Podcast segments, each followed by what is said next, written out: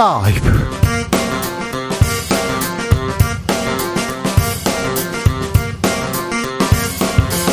2023년 10월 12일 목요일입니다. 안녕하십니까. 주진우입니다. 강서구청장 재보궐선거 여당의 참패로 끝이 났습니다. 정권 심판의 엄중한 경고. 용산의 패배로 평가받고 있는데요. 국민의힘에서는 어떻게 받아들이고 있을까요? 총선을 위해서 어떤 특단의 대책 세워야 할까요? 김영우 전 의원에게 물어보겠습니다. 전세 사기 피해자 속출합니다. 최근 경기도 수원에서 피해자 신고 속출하고 있는데요. 전세 사기 대책 세웠잖아요. 그런데 왜 먹히지 않는 건지 정부의 대책 무엇이 문제인지 짚어봅니다. 지난 5년간 보이스피싱 사기 피해액이 얼마나 되는지 아십니까? 피해자는요 14만 명이고 피해 금액은 1조 7천억 원 넘는다고 합니다. 1조 7천억 원이요.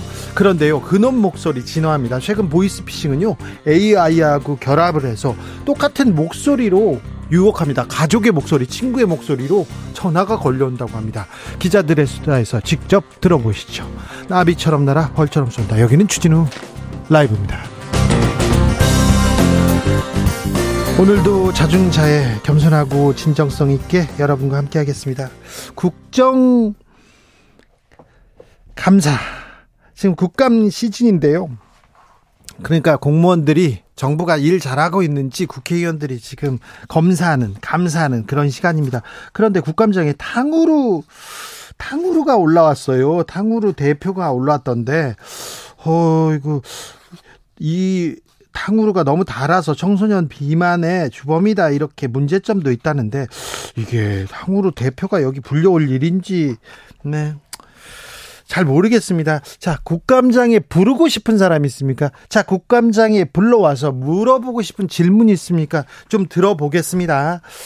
음, 문자는 샵 9730 짧은 문자 50원 긴 문자는 100원이고요. 콩으로 보내시면 무료입니다. 그리고요.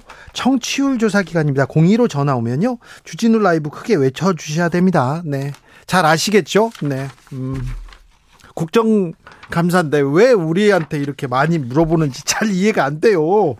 제 출연료를 왜 이렇게 물어보는지 몇 년째 이러실 건지 이것도 이해가 안 되는데 자 아, 아무튼 어, 열심히 하겠습니다. 방송 중에 음, 사연 보내주시고요. 주진우 라이브 외치신 분들 추첨 통해서 치킨 교환권 보내드리겠습니다. 그럼 주진우 라이브 시작하겠습니다.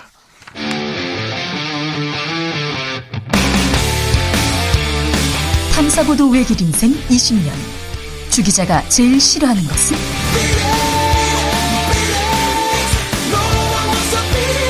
이 세상에서 비리와 부리가 사라지는 그날까지. 오늘도 흔들림 없이 주진우 라이브와 함께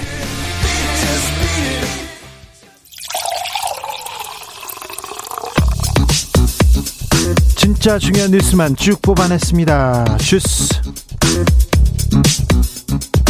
정상근 기자 어서 오세요. 안녕하십니까. 강서구청장 선거가 있었습니다. 네, 민주당 진교훈 후보의 압승으로 끝났습니다. 진교훈 후보는 56.52%를 득표해서 39.37%를 득표한 데 그친 김태우 국민의힘 후보를 17.15%포인트 차로 이겼습니다. 네. 아, 정의당 권수정 후보는 1.83%, 진보당 권혜인 후보는 1.38%를 득표했습니다. 네. 어, 최종 투표율은 48.7%였습니다. 자, 각 당 반응 들어보겠습니다.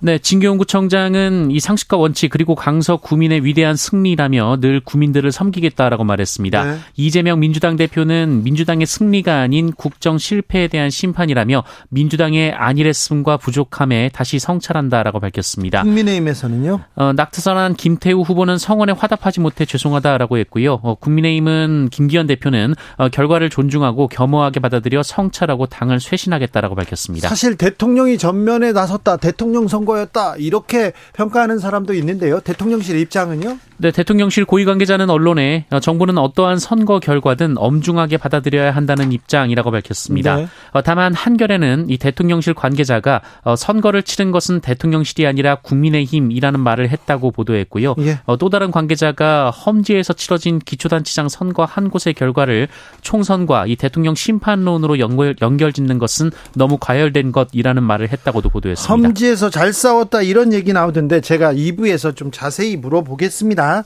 진기훈 후보는 제가 뭘 잘해서 그런 뭐 잘해서 당선됐나요? 그러면서 다 윤석열 대통령과 그리고 그다음에 국민의힘 그리고 각 당에서 다 나와서 이렇게 선거를 치렀는데 아 자기 그 인물과 자기의 역할과 비전과 이런 모습을 더 보여줬어야 되는데 하면서 아, 말을 아끼더라고요. 자, 선거가 끝났습니다. 그런데 김행 여성가족부 장관 후보자 사퇴했습니다.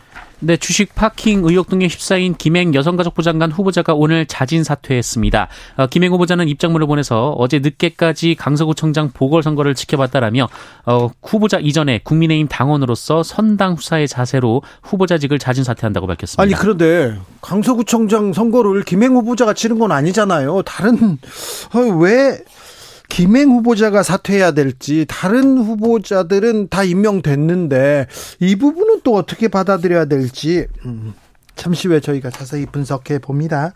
검찰은 이재명 민주당 대표 기소했습니다. 네, 검찰이 이재명 민주당 대표를 백현동 개발 특혜 의혹과 관련해 특정경제범죄 가중처벌법상 배임 혐의로 불구속 기소했습니다.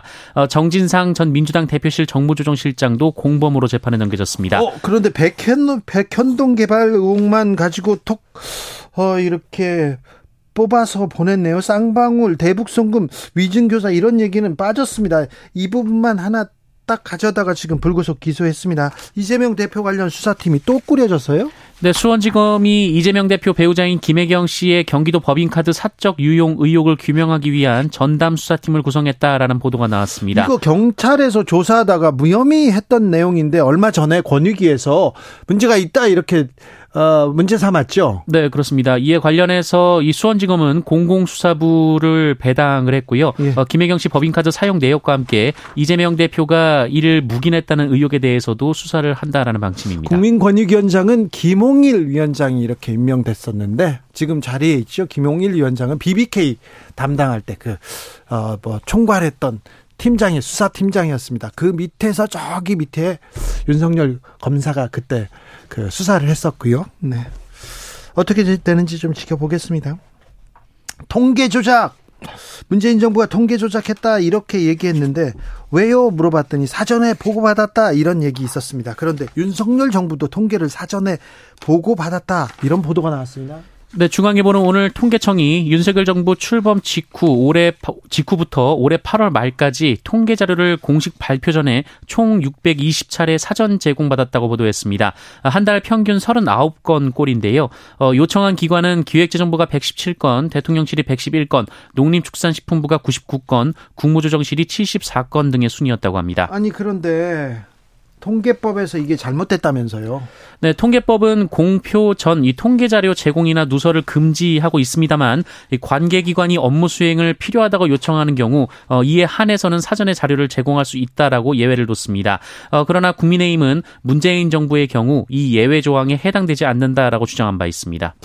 국가 부채가 1,100조 원을 넘어섰습니다. 네, 한국 정부가 지고 있는 빚이 사상 처음으로 1,100조 원을 넘겼습니다. 어, 기획재정부가 오늘 발표한 자료에 따르면 정부 채무는 전월 대비 12조 1천억 원 증가했습니다. 어, 지난해 말과 비교하면 76조 5천억 원 증가했습니다. 어, 이에 따라 정부의 올해 말 전망치였던 1,101조는 이미 넘긴 상황입니다. 정부 재정 상황이 어떻습니까? 네, 정부 수입이 줄어들고 있는데요. 이 8월 말 누기의 총 수입은 전년 대비 44조 2천억 원 감소한 394조 4천억 원으로 집계가 됐습니다. 특히 국세 수입이 241조 6천억 원으로 전년보다 47조 6천억 원 감소했습니다. 어, 소득세에서 13조, 법인세에서 20조 등이 줄었습니다. 경제를 생각하면 걱정인데요. 이제 선거 끝났으니까 경제 민생 챙기는데 조금 더 아, 전력을 다해야 될 것 같습니다. 그래야 합니다. 그래야 국민들이 안심할 텐데요. 국민이 지금 불안해하고 있습니다. 내년에는 서울 공립 유치원 교사를 한 명도 뽑지 않습니다. 네, 저출생 문제 때문입니다. 네. 서울시 교육청은 올해 공립 유치원 교사를 단 10명만 뽑은 바 있는데요. 어, 참고로 지난해에는 42명을 선발한 바 있습니다. 어, 그런데 내년에는 아예 공립 유치원 교사를 단 한 명도 뽑지 않습니다. 산후조리원도 계속 없어지고 있어요. 네, 최근 5년 사이 산후조리원 10곳 중 한 곳이 문을 닫은 것으로 조사됐습니다. 아, 민주당 김영주 의원에 따르면 이 전국의 산후조리원은 2019년 541곳에서 올해 6월 469곳으로 72곳이 줄었습니다. 아, 특히 전체 시군구 229곳 중 100곳이 아예 산후조리원이 없었습니다. 신당역 살인 사건의 범인 전주환 무기징역 확정받았습니다. 네, 전주환은 지난해 9월 서울 지하철 2호선 신당역 여자 화장실에서 서울교통공사 직원인 피해 여성을 살해했습니다. 네. 어, 전주환은 서울교통공사에서 근무하면서 입사 동기인 피해 여성에게 지속적인 스토킹도 가한 바 있습니다. 그래서 그러다가 살인 저질렀는데 무기징역입니다. 김장겸 전 MBC 사장 유죄를 확정받았네요. 네, 노동조합 활동에 부당하게 개입한 혐의로 기소된 김장겸, 안광한 전 MBC 사장이 대법원에서 유죄를 확정받았습니다. 어, 현 국민의힘 가짜뉴스 괴담 방지 특위위원장을 맡고 있는 김장겸 전 사장은 징역 8개월의 집행유예 2년, 안광한 전 사장은 징역 1년의 집행유예 2년을 받았습니다. 참 그런 분인데 저 국민의힘에서 가짜뉴스 괴담 방지 특위위원장으로 이렇게 임명했습니다. 참 왜 저런 분을 이렇게 중용하지 이런 생각이 계속됩니다. 장관 후보자 이름 불릴 때마다 그런 생각 계속됩니다. 아유, 통일부 장관도 그랬었는데 통일부 장관이 또 한마디 하셨네요.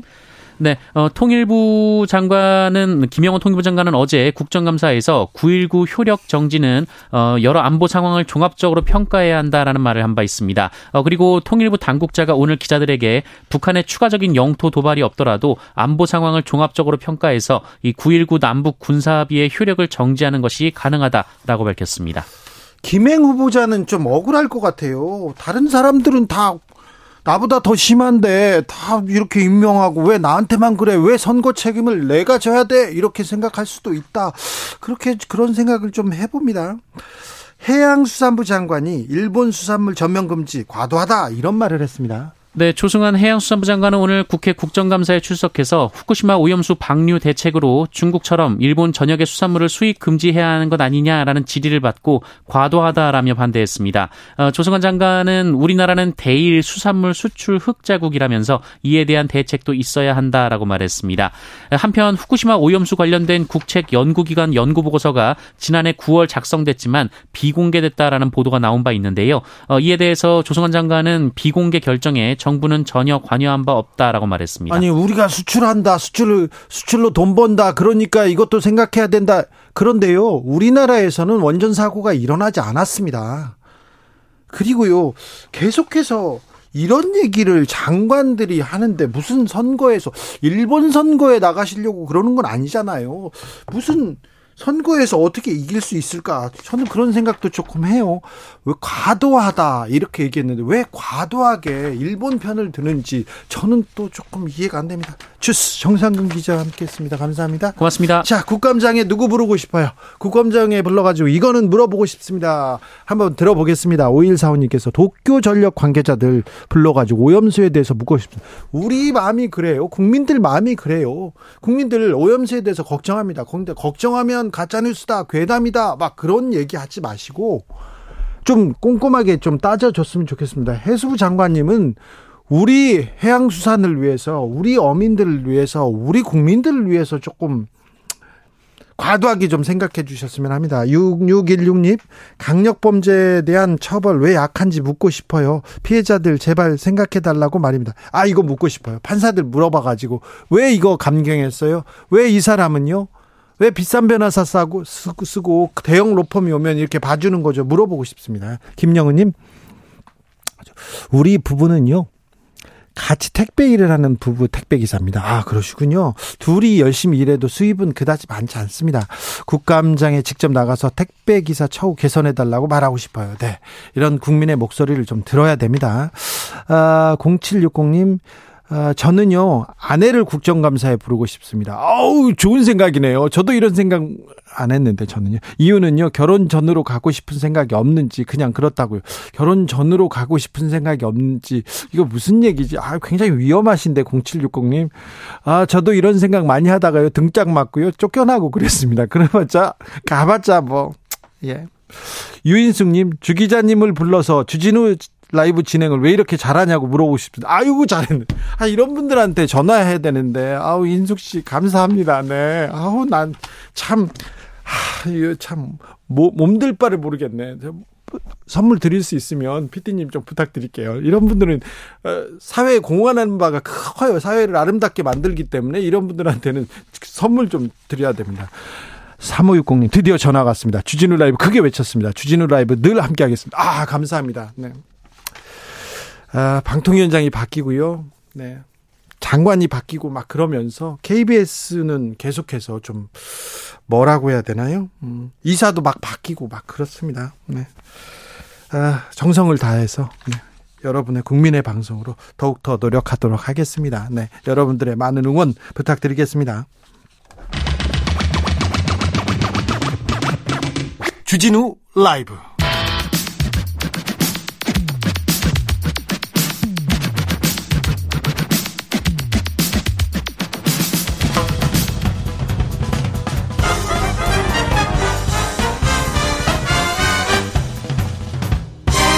훅 인터뷰 위한 모두를 향한 모두의 궁금증 훅 인터뷰 저희가 하루하루 정성을 다해서 국민의 방송으로 열심히 합니다. 그런데 이 문제는 꼭 바로잡아야지 그런 문제들을 지금 찾고 있는데요.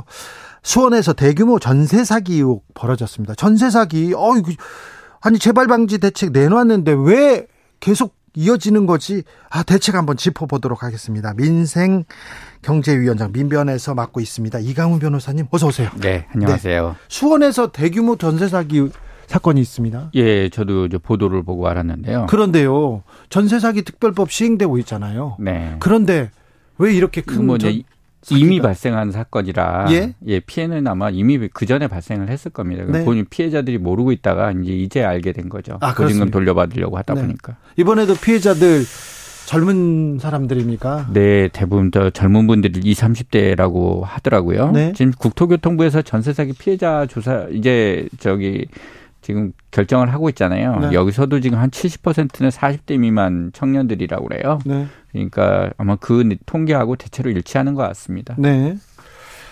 아, 피해 규모가 더 커질 것 같은데 좀 걱정입니다. 그런데 그런데요. 지난번 피해자들 구제 사항은 어떻습니까? 예. 지금 피해자들이 지금 이제 피해자 전세 사기 피해자로 결정된 분들이 이제 그 심의 한 7,092건 중에 6,063건이라고 그럽니다. 네. 한 6천여 명 정도 되시는 거죠. 나머지 한 이제 15% 정도 되는 이제 천여 건 가까운 분들은 이제 또 탈락이 됐고요. 네.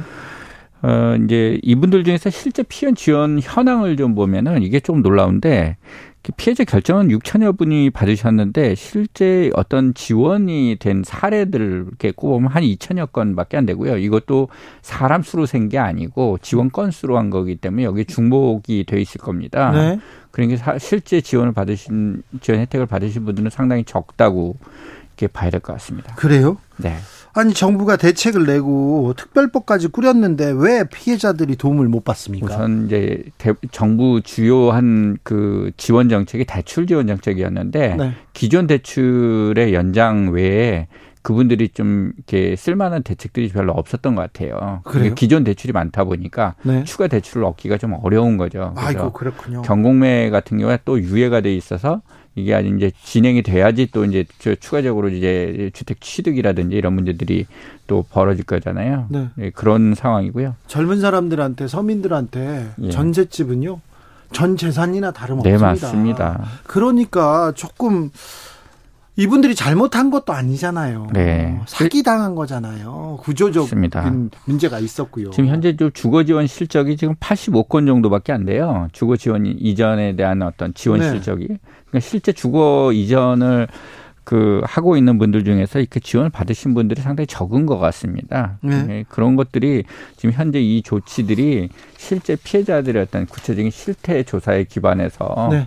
이게 피해 지원 대책이 마련되지 못한 탓이 아닌가 하는 좀 그런 우려를 갖게 합니다. 빌라 사기왕 언제 구속됐다, 누구 처벌됐다 이런 얘기는 계속 나왔는데 네. 어, 빌라 사기 이렇게 어, 전세 사기 저지른 사람들은 어떻게 돼가고 있습니까? 전세 사기 지금 뭐 피해자들 이제 지금 이제 구속된 분이 좀 있죠. 예? 그래서 이제 지금 1세대 빌랑 그진 씨가 이제 지난 10일 날그 이번 10월 10일 날 이제 구속 기소됐어요. 지난달에 네. 그 구속돼 가지고 저 구속돼 가지고요.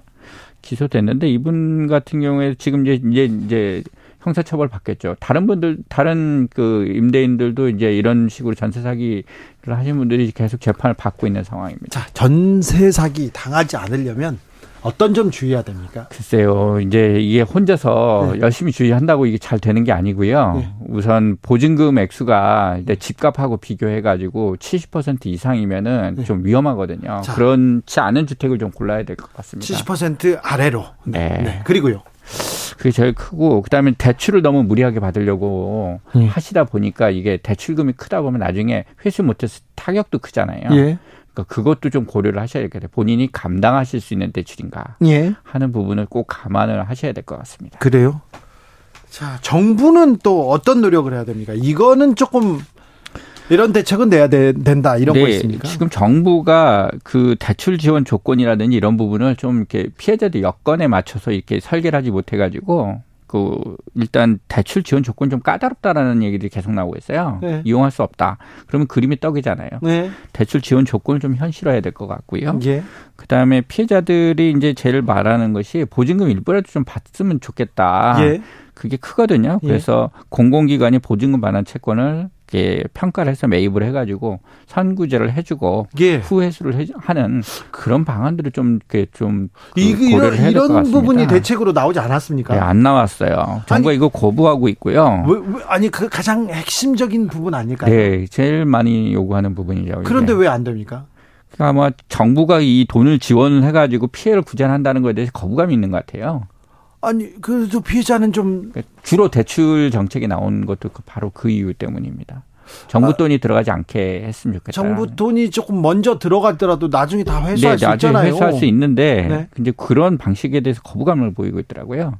적극적인 전세 어, 피해 대책, 전세 사기 피해 대책은 아니네요, 지금. 네, 지금 대출 지원 정책이죠. 네. 그래서 지금 이제 선순 특히 이제 선순위 채권 이제 선순위 채권이 있는 네. 저당 채권이 있는 이런 경우에 피해자들이 후순위로 있는 임차인들이 큰 피해를 입고 있거든요. 그렇죠. 선순위 은행권 같은 데에서는 네, 맞습니다. 피해가 덜할 거 아니에요. 그, 그 채권을 이제 그 한국 자산관리공사나 이런 데가 좀 선 매입을 해줘 가지고 요거 원가 수준에서 네. 이렇게 배당을 받도록 하면 뒤에 후순위자들이 좀 배당 더 받을 수 있거든요. 그러면 네. 임차인들이 좀 배당을 기존보다는 좀 더 받을 수 있으니까 이런 방안도 또 좀 강구를 해야 될 것 같습니다. 8891님께서 빌랑 아니고 빌라 전세 사기꾼이라고 명칭해 주세요 얘기하는데 저는 방송에서 계속 빌라 전 빌라 사기꾼 사기왕이라고 하고 있습니다. 네. 전세 사기왕이라고 하고 있고요. 아, 7622님께서 저는 전세 사기 피해자입니다. 제가 주의한다고 100% 피할 수 있는 일이 아니라 더 무서운 것 같아요. 당연한 게 당연해지는 세상 되기를 원합니다. 얘기했는데 하, 이런 피해가 계속되면 안 되는데 지금 또 금리 오르고 네 매우 금, 어려워지고 있죠. 금리 오르고 부동산 어렵습니다 상황 사실은 네. 어, 일부 지역은 뭐 다시 뭐 아파트값이 오른다고 하지만 지금 금리 오르고 굉장히 불안한 상황이잖아요. 네. 전세 사기 피해는 또 이어질 수도 있어요. 예, 계속 이어질 수 있습니다. 변호사님, 그러면 지금 가장 주의할 점 뭐고 정부는 뭐 해야 되는지. 정부가 아까도 말씀드렸지만 예. 피해 구제 프로그램들을 조금 더 확대를 해주는 게 필요할 것 같고요. 예. 그다음에 이제 전세 보증 한도가 너무 높아 가지고 지금 보면 그, 어, 요거 좀 낮춰서 전세가율이 좀 낮아지도록 유도하는 것이 지금 필요한 것 같습니다. 전세, 전세가가 떨어지는데, 그리고 집값이 떨어졌는데 정부에서 계속 부양책으로 지금. 네, 부양책으로 계속 이렇게 전세 보증을 계속 많이 해주면 네. 이게 나중에 이제 전세가가 오르는 어떤 근거가 되거든요. 네. 그래서 이렇게 갭 투기에 이게 좀 활용이 될 여지들이 계속 있어요. 네. 그러니까 요거를 조금 더 조정을 해서 집값의 한 70% 수준 이상은 이 대출을 이렇게 나가지 못하도록 그렇게 하는 게 필요할 것 같습니다. 우리가 LTV 같은 것도 있잖아요. 주택 매입할 때도 70% 이상은 대출 안 해주잖아요. 네. 그런 거와 마찬가지로 전세 대출도 집값이 70% 이상 대출해서는 안 된다. 네. 그런 것들이 가능하도록 하려면은 보증 한도를 좀 낮춰줘야 되는 거예요. 네. 그다음에 이 제 특히 이제 등록이 민간 임대 사업자 중에서 이렇게 전세 사기꾼들이 이렇게 계속 나오고 있는데요. 무자본 갭 투기를 통해서 이렇게 주택 임대 사업을 할 수 없도록 제도 개선을 좀 해야 될 것 같습니다. 그렇죠. 예. 그다음에 공인중개사. 예. 공인중개사의 역할이 되게 중요한데요. 네. 공인중개사의 설명 의무를 강화해서 임차인들이 속지 않고 주택임대차 계약을 체결할 수 있도록 그렇게 좀 안전한 거래 그렇죠. 환경을 좀 조성해야 될 것 같습니다. 네. 등기부등본 본다지만 거의 공인중개사한테 전적으로 의존할 네, 수밖에 그 말을 없잖아요. 믿고 하죠, 네. 보통. 국가에서 그래서 자격증 준 거 아닙니까? 그럼요. 공인 자격을 준 게 그, 그 이유죠. 네. 1240님께서 제가 아시는 분도요, 공장에서 힘들게 돈 모아서 전세 얻었는데요, 사기당하셨어요. 여기저기 돈을 융통하느라 전화 주셔서 조금이라도 빌려드렸는데, 서민들 등쳐먹는 전세 사기꾼은 꼭 엄벌해 주셔야 됩니다. 사기당하지 않도록 예방대책 마련해 주시고요. 네, 변호사님 고생 많으신데 더 고생해 주십시오. 아이고, 네. 우리 저, 저 언론에서도 네. 이 문제에 대해서 계속 관심을 좀 가져주시고요. 지금 이제 전세 사기 특별법 개정안들이 지금 속속 입법 그 저 논의에 들어갔거든요. 네. 요거에 대해서도 좀 많이 좀 관심을 좀 가져주시기 바랍니다. 주진우 라이브에서는 계속 얘기하고 있습니다. 네, 감사합니다. 네, 감사합니다. 오래 뵈셔야 봐야 되는데. 네, 계속 볼 수 있었으면 좋겠습니다. 네. 왜 이렇게 슬프게 말하세요? 네. 얼른 가세요. 민변의 민생경제위원장 이강훈 변호사였습니다. 감사합니다. 감사합니다. 교통정보센터 다녀오겠습니다. 정현정 씨.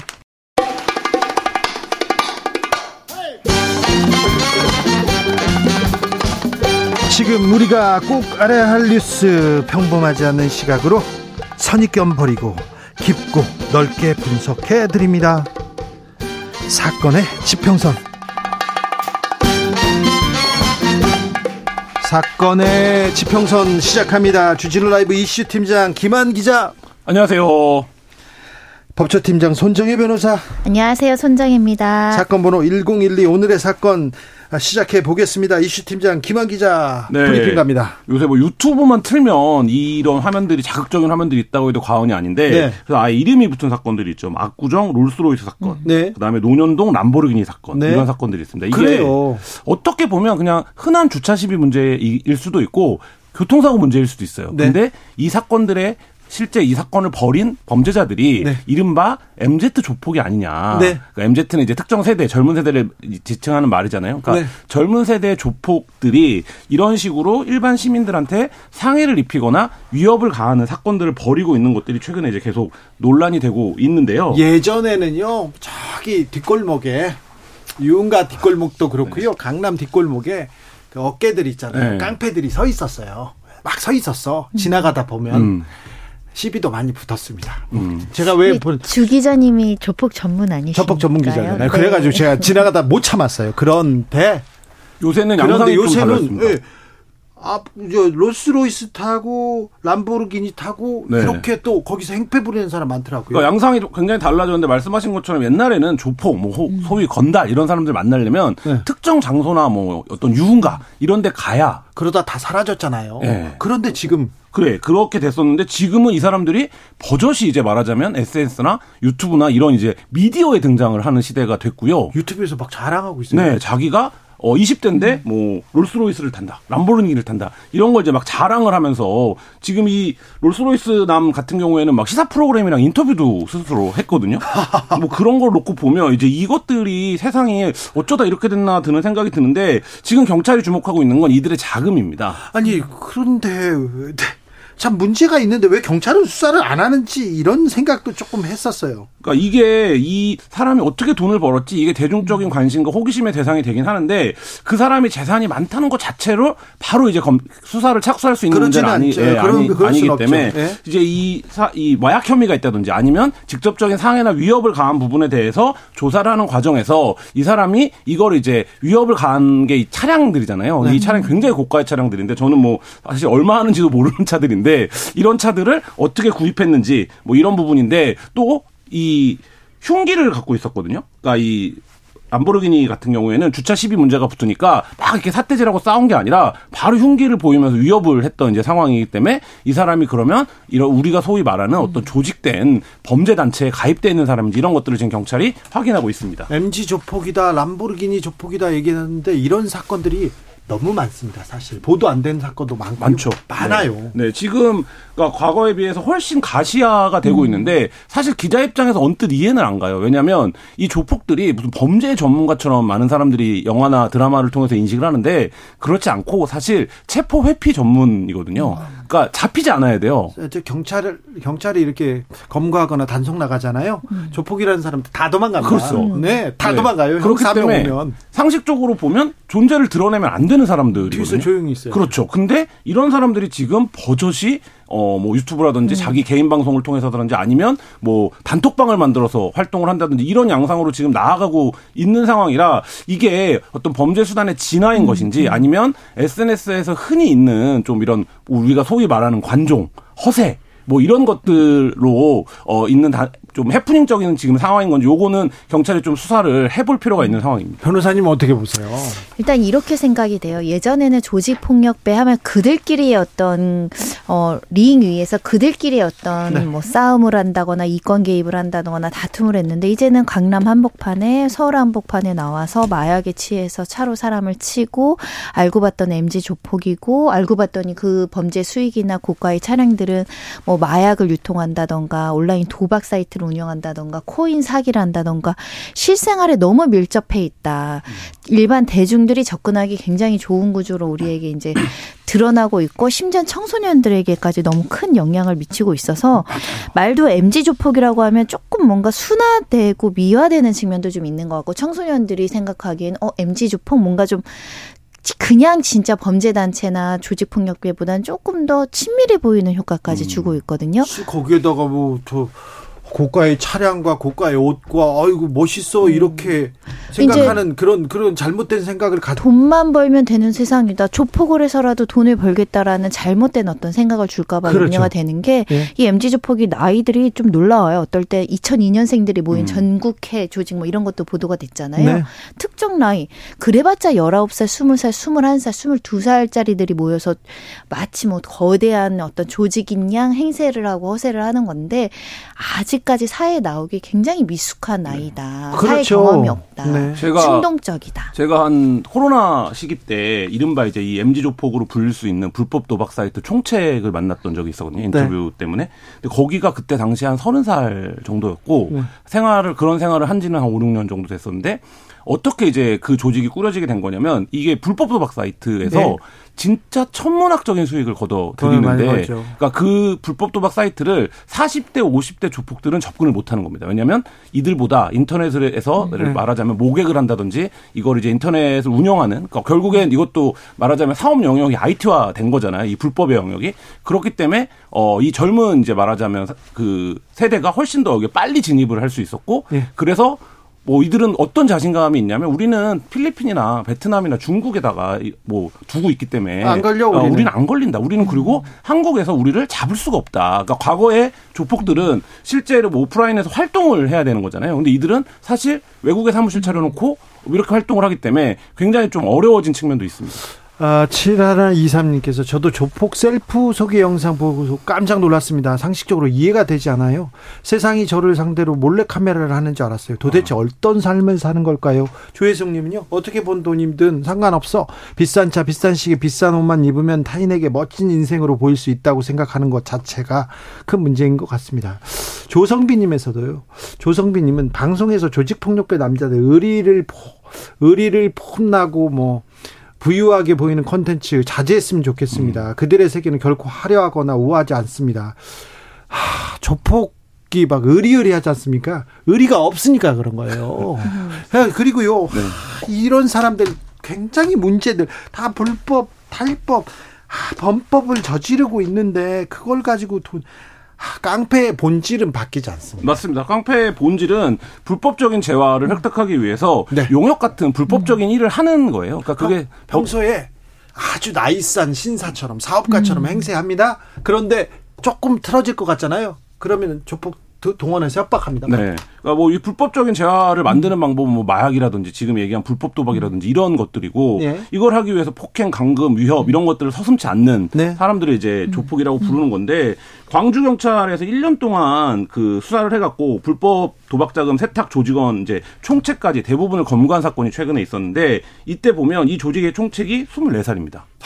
그러니까 이 나이가 어, 뭐 상상하기 어려울 정도로 이, 그니까 그, 이 총책이 24살이라는 건 밑에 있는 이제 조직원들은 더 어리다는 네. 거잖아요. 그러니까 이런 조직들이 무려 350억 대의 불법 자금을 세탁한 사건인데 2004년생이 350억 원 정도는 세탁하고 있어요. 네, 그러니까 이게 진짜 어마어마한 겁니다. 우리가 이거를 방치해놓은 사이에 이 불법 도박의 규모가 실제 이제 파악도 안 될 정도로 어마어마하기 때문에 이 부분에서 이제 이거를 수사하기 위해서 1년여의 장기 그 수사를 통해서 이제 총책까지 검거하는 성과를 거뒀는데 사실 이렇게 해서 다 잡을 수 있으면 좋은데 이런 불법 도박 사이트들이 지금 검색해도 수백 수천에 달하는데 네. 이 조직 하나를 잡는데 1년씩 잠복을 해야 되니 아니 그래도 해야죠. 네. 그러니까 해야죠. 굉장히 이제 이게 그러니까 만연에 있는 거에 비해서 수사력이 여전히 더 필요하다 이런 지적도 나옵니다. 요즘 MZ 조폭들은요 굉장히 수법도 다양해졌어요. 네, 일단은 어. 그 사건화돼서 올라온 판결문을 읽어보면요. 제명은 범죄단체 조직죄예요. 구성 활동죄. 근데 저 밑에 말단으로 간 미성년자라서 아. 감형되는 판례들이 네. 막 나오고 있습니다. 그러니까 그 조직원으로 미성년자까지 음. 포섭을 해서 고용하는 거죠. 형사 미성년자거나 또 형사 미성년자가 아니더라도 중고등학생이니까 선처할 것을 기대해서 얘네들을 사실 소위 말하는 총알바지로 앞에 내세우는 경우가 음. 굉장히 네. 많아서 이것도 좀 주의할 필요가 있고요. 그리고 아까 합법적인 영역을 가장해서 이제 어떤 투자하는 사기를 말씀 말씀드리면 고가의 미술품에 투자를 합니다. 음.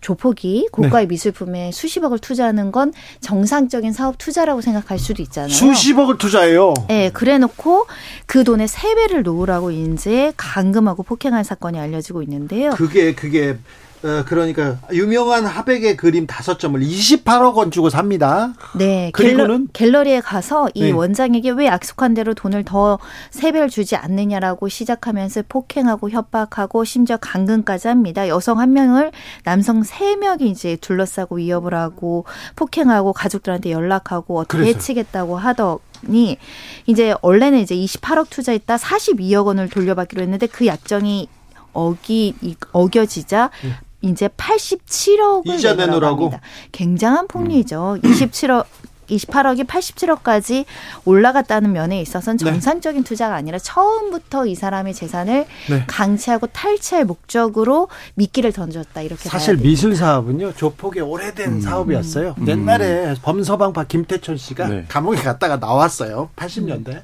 나와서 저기 큰 뭐 문화회관을 네. 대관합니다. 거기서 그 주변에 있는 사람들 있지 않습니까? 네. 그 모든 그림을 모아요. 음. 집에 있는 그림 다 모아고 그러는데 그 그림을 좀 강매하는 거예요. 아. 수백만 원, 수천만, 수천만 원. 그런 식이었는데 지금 음. 28억짜리 사가지고 야 이거 갚어. 코인도 마찬가지예요. 코인에 투자하면 이거 괜찮냐 이렇게 물어봐서 음. 아 이거 잘 오릅니다. 투자해요. 근데 안 오르잖아요. 그러면 내놔 이런 음. 거잖아요. 그러니까 이런 협박. 블랙 기업화 되고 있다라는 측면이 문제고 그게 이제 온라인으로 급격하게 세상이 변하면서 네. 온라인에나 접목이 된 블랙 기업들을 하거나 아니면 이런 것처럼 이거 약간 그 수법 자체는 고전적이죠. 오프라인에서 폭행하고 감금하고 이런 우리가 이제 흔히 상상할 수 있는 조폭 범죄 양상인데 뭐 이런 이제 범죄들을 저지르고 있고 또 최근에 이제 보도된 사건들에 따르면 이제 이른바 02년생 조폭들이 서로 단톡방을 만든 거예요. 그래서 우리가 막 검거된 거 기사 같은 것들을 막 서로 올리면서 아 부장 검사님이 화를 냈다 브리핑을 하면서 이렇게 하면서 공권력을 이제 직접적으로 조롱하는 거죠. 그러니까 뭐 이 타이밍에 우리가 모이면 다 망하는 거냐. 그다음에 뭐 검사들을 이제 직접적으로 조롱을 하기도 하고 포털 사이트에 이게 막 알려진 기사들을 올리면서 우리가 유명해졌다. 이런 식의 이제 과시를 하는 어, 단톡방도 이제 공개가 돼서 이 중에 이제 8명이 구속이 되고 56명이 불구속 상태로 이제 검찰에 넘겨졌는데 이들은 이제 전국적인 인맥을 갖춰야 된다 이러면서 폭력 조직이 이제 전국회라는 이름을 달고 조직을 구성을 해서 온라인에서 이제 이런 말하자면 전국에 있는 어 비, 슷한 또래 세대들을 모아서 단톡방에서 활동을 하기도 했다. 뭐 이런 게 최근에 알려졌습니다. 자, 이 2002년생들이 그렇습니다. 네. 그런데요. 워낙 많은 돈을 벌어서요.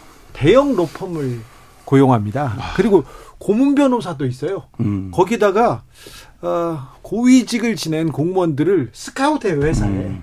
그래서 직접 이 사람들이요.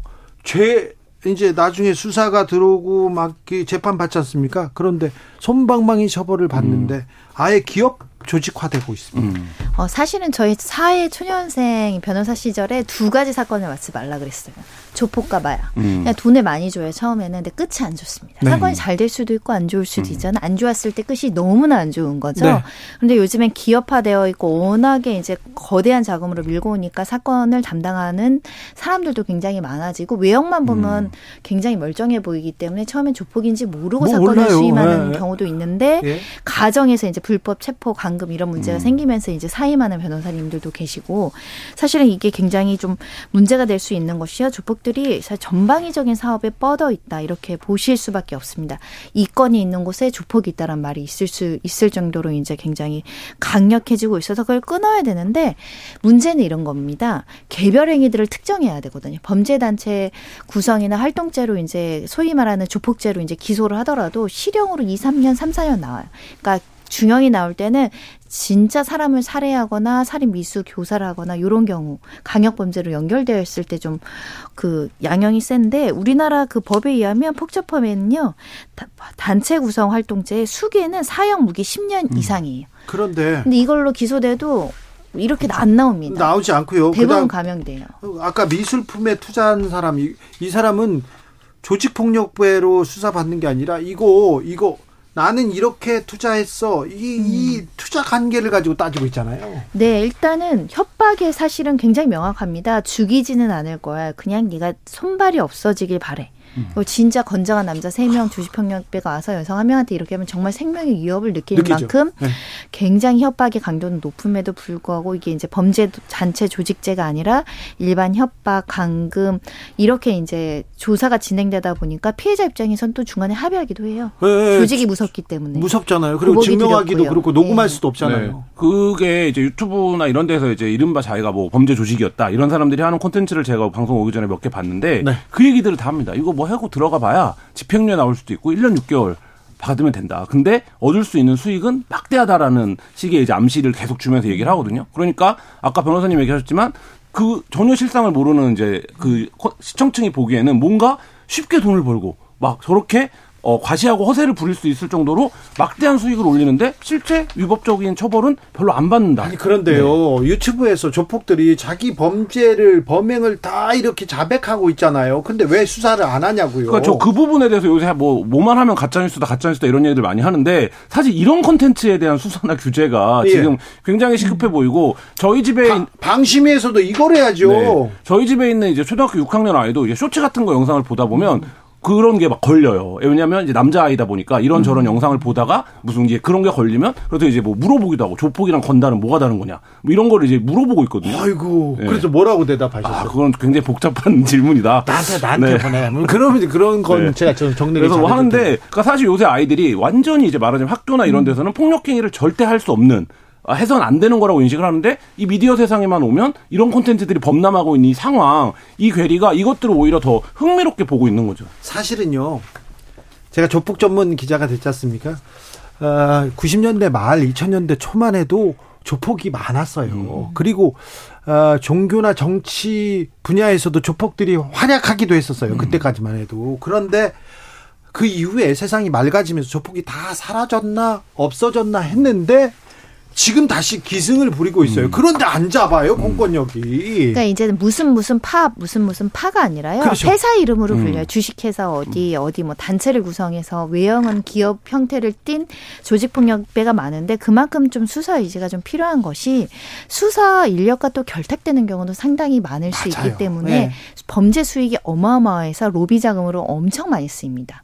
그리고 뭐 다단계라든지 우리 예를 들면 우리 펀- 폰지 사기 같은 그런 인력에도 조폭 인력이 굉장히 많이 들어가 있고요. 네. 아파트 건설 현장에도 많이 들어가 있고 곳곳에 들어가 있는데 이것을 수사에서 밝혀내는 게 굉장히 어렵죠. 왜냐하면 피해자의 진술을 받는 게 굉장히 어렵기 때문에 한계가 있지만 예전에 범죄와의 전쟁 뭐 이 정도까지는 아니더라도 실생활에 이렇게 피해를 많이 야기하는 특히 이제 유흥업소 주변이나 코인이나 마약, 도박 이런 데 이제 조직적인 어떤 활동이 있다. 이러면 네. 타진하겠다, 일망타진하겠다라는 집념으로 사실은 수사 의지라도. 보여줘야 될 거 아니에요. 네, 더군다나 모방 범죄가 있을 수 있어서 유튜브는 즉시 다다다 차단 시켜도 족한데 네. 뭐 버젓이 왜 활동하고 이거는 그냥 놔뒀는지. 수억 원씩 수익을 얻는다고. 하니까요. 지금 우리가 알고 있는 것보다 실상으로 들어가면 온라인 도박, 온라인 마약 판매, 온라인 성착취 상의 실태가 훨씬 심각하거든요. 그러니까 이게 이제 말하자면 이들이 활동을 할 수 있는 불법적인 음. 재화를 획득하는 숙주인데 이 부분에 대한 수사를 집중해야 되고 그다음에 실제 지금 오프라인 범죄보다 이 범죄가 기하급수적으로 늘어나고 있지 않습니까? 그래요. 네, 그러니까 이거를 뭐 과거에 사이버 수사대가 뭐 약간 한직이고 뭐 이런 느낌이었는데 경찰에서 그게 아니라 지금 사이버 수사청이 별도로 필요하다는 얘기가 나올 정도로 이 부분에 대한 수사를 좀 집중해야 이 부분을 근절해 나갈 수 있습니다. 아니 노조 수사만 그렇게 열심히 하지 마시고요. 제발 좀 지금 깡패 건달이 지금 건달 같은 소리 하네. 참 이런 사람들이 지금 계속 무용담을 퍼뜨리고 있고요. 이걸 추종하는 사람들이 있다니까요. 이걸 막아야 될 거 아니에요. 문제는 아까 말씀드렸던 것처럼 그런 콘텐츠들을 뭐 예를 들면 어른들은 이게 어떤 문제인지 아니까 덜 보더라도 10대 청소년들이나 이런 애들 이런 이제 말하자면 연령층이 보면 아 이게 뭐 그렇게 나쁜 일이 아닌 것 같은데 이거 돈 엄청 번다는데 뭐 이렇게 이제 생각을 해버리고 이 부분에 대해 어떤 경각심이 낮아지거나 자기를 또 동일시하는 현상 이런 것도 나타날 수 있거든요. 그러니까 지금 이게 이렇게 미디어에서 자기를 과시하는 형태로까지 나아가고 있는 점을 좀 주의 깊게 봐야 됩니다. 지금 빠르게 확산된다. 이게 또 중요한 부분이에요. 우리 학교 다닐 때도 고등학교 좀 2, 3학년 되면은 막 지역에 있는 조직폭력배들이 이렇게 영입한다고 아, 하잖아요. 그 있었어요. 네. 근데 지금 중학생들까지 내려갔다는 거예요. 이게 얼마나 심각합니까? 사실은 정상적인 어떤 교육과 사회 활동을 배워야 되는 나이 때 친구들이 그런데 활동을 한다고 그런 데서 이제 용돈을 크게 벌어온다고 그에서 뭐 심부름 좀 하고 배달책 해가지고 던지기 하고 와가지고 돈 번다고 굉장히 영향력이 있을 수 있기 때문에 적어도 미성년자들을 활용하는 조직 폭력 배들은 엄단할 필요가 있고요. 그래서 MZ 조폭이 문제예요. 그렇죠. 나이가 내려간 내려갈 거거든요. 예. 거기서 더 끊지 않으면 저 밑에까지 내려간다라는 점. 맞아요. 예, 그래서 그 사실은 조폭 영화를 보면 다 말로는 주- 음. 좋지 않아요. 죽거나 가족이 희생당하거나 뭐 이런 거거든요. 좀 경각심을 크게 가질 필요가 있습니다. 예전에는 자 누가 또 보스라는 사람 불러다가 뭐 누구한테 뭐 린치를 가해 뭐 이렇게 이런 이런 건데 지금은요.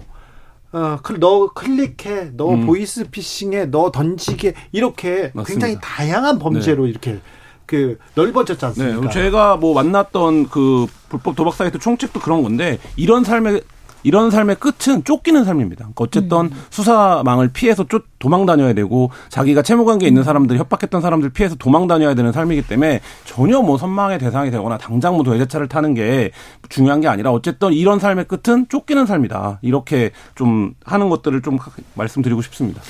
7560님 조직폭력배가 경찰들과 연결이 되어 있어가지고 비리가 많을 듯한데요. 투명한 사회가 되기를 바라봅니다. 얘기하는데 경찰이 지금 뭐 조폭하고 그렇게 큰 연류는 없다고 믿고 싶어요. 그런데 경찰이 지금 조폭, MG 조폭 이런 유튜브 조폭을 잡지 않는 거에 대해서는 정말 이해할 수 없어요. 그래서 수사기관에 강력한 방침이 있어야 됩니다. 온라인 도박이 뭐 그 원래 있는 거 아니야? 뭐 이렇게 생각해서는 안 되고요. 지금 규모가 네. 수천억, 수조 이렇게 네, 맞습니다. 커졌어요. 말씀하셨지만 그거에 초등학생 애들도 온라인 도박 음. 사이트에 접속을 해서 도박을 해서 뭐 치료를 받고 이런 아이들을 제가 만난 적이 있었는데 그러니까 그럴 정도로 만연했기 때문에 이 부분에 대한 수사를 어, 강력하게 펼쳐 나가야 됩니다. 그리고 이제 가담하려는 사람들도 결국은 범죄 수익은 다 총책한테 갑니다. 아, 소위 말하는 수계. 들러리 서는 거고요. 처벌만 받습니다. 함부로 그런데 가입을 하거나 활동할 때 뭐 아르바이트나 뭐, 뭐 그냥 와서 좀 도와준다라는 개념으로 접근했다군요. 정말 인생이 제- 어떻게 될지 모른다라는 점을 말씀드릴 수 있을 것 같고 네. 특히 범죄 단체는 조직하는 것만 아니라 거기서 활동하는 것 자체가 별도의 범죄예요. 예. 아무 불법을 안 해도 그 활동 자체가 범죄입니다. 그렇기 때문에 관여해서는 안 된다. 관여하잖아요. 관여한 사람들, 그 옆에서 구경한 사람들, 서 있는 사람들 먼저 처벌받습니다. 네. 아, 그, 그 동네가 의리 의리가 없어요. 그리고 그왜 그분들을 필요로 하겠어요? 다 앞에다 세우고 그 사람 대신 세워놓고 도망가려고 하는 거거든요. 아, 참 안타까워요. 유해 매체, 유, 유튜브에서 이런 조폭으로 돈을 번다. 조폭 되는 법, 조폭 돈 버는 법, 이런 영상으로 돈을 번다. 이게 말이 안 되는데. 네, 맞습니다. 이게 뭐 조회수가 올라가면 그 다- 당사자는 수익을 버니까 뭐 그게 실제냐 아니냐 상관없이 뭐 아무 아무 말이나 하고 그걸로 조회수만 오르면 나는 수익만 챙기면 된다 이렇게 생각하는 건지 모르겠는데 말씀하신 대로 경찰이나 수사당국에서 이걸 보면 개입을 해줘야 되고 콘텐츠를 규제하는 기관들에서도 진짜 문제가 되는 콘텐츠가 지금 뭐냐 사회적 해악이 되는 콘텐츠가 이런 걸 좀 선별해서 시급하게 접근해줬으면 좋겠습니다. 방송 심의한다는데 유튜브들도 심의한다는데 이런 것부터 해야 될 거 아닙니까? 그러니까 그리고 우리 네 우리 사회가 조금 변화될 필요가 있는 게 과거에 수십 년 전에는 조직 폭력 교회들이 약간 선량한 시민을 보호하기도 하고 어떻게 보면 부당한 공권력에 같이 막 대처해주고 약간은 그런 한상이 조금 있잖아요. 환상이에요. 그거 다 거짓말이에요. 지금은 정말 네. 서민들 피 뽑아먹고 네. 어떻게든 돈 조금이라도 벌려고 다단계식으로 돈 불법 자금 끌어들이는 집단입니다. 아, 이거를 미화하거나 네. 하는 것은 금지. 큰일 났어요. 네, 조폭 잡으로 이제 다시 다, 다시 뛰어야 되겠어요. 우리 다. 자, 김한, 손정혜 두분 감사합니다. 네, 감사합니다.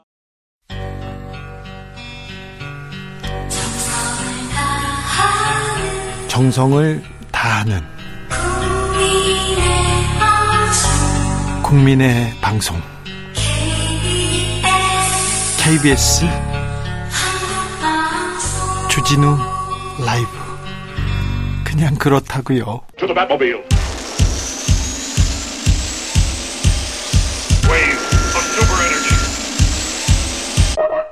주기자의 1분 어제로 시계를 돌려보겠습니다. 어제 11일 네, 윤석열 대통령이 신원식 국방부 장관에게 임명장을 수여했습니다.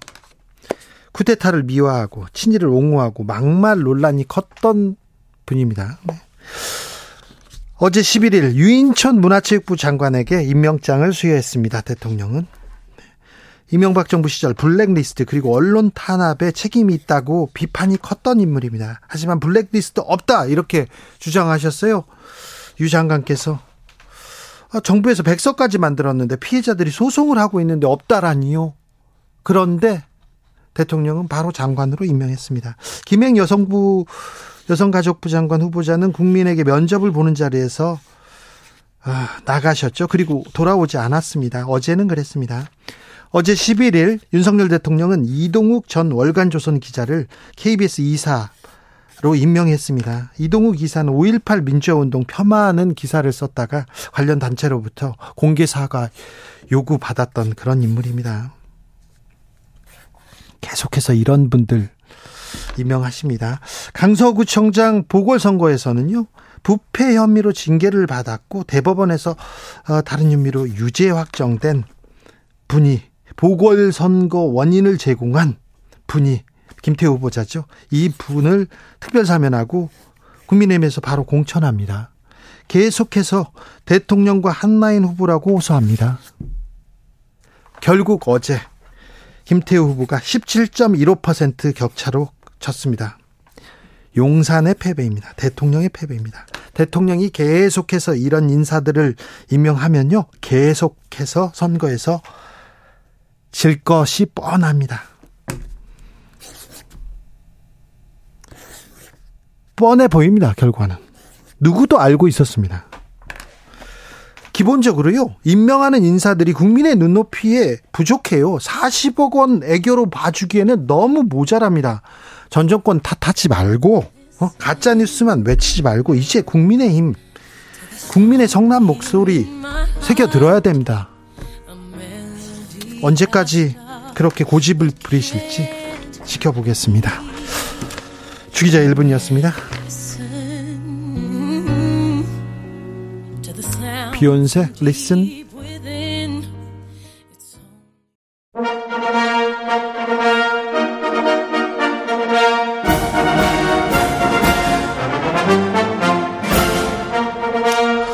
진짜 보수들의 진짜 나라 걱정 이것이 보수다.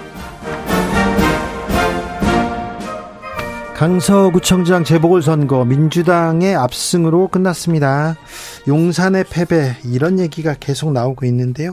국민의힘은 어떻게 이 결과 받아들일까요? 다음 총선을 위해서 어떤 쇄신 대책 내놓을까요? 아, 이분께 묻겠습니다. 김영우 전 의원 모셨습니다. 어서 오세요. 네, 안녕하세요. 네, 국민의힘의 대표적인 개혁파 의원이어서 실력 있는 개혁파 의원이어서 모셨습니다. 자, 이번 선거 어떻게 보셨습니까? 정치에 있어서 선거는 종합 성적표다 네. 생각합니다. 네. 어, 낙제점을 받은 거죠, 사실. 예. 네, 국민의힘이. 그래서 어, 굉장히 이제 뼈 아픈 패배고 그것도 이제 굉장히 큰 표 차이로 나지 않았습니까? 아, 너무 커요. 17.15%. 네. 그래서 일단은 어, 민심이기 때문에 네. 네, 그것을 잘 받아들이고 네. 어떻게 이, 이 그 패배를 진단하는지 네.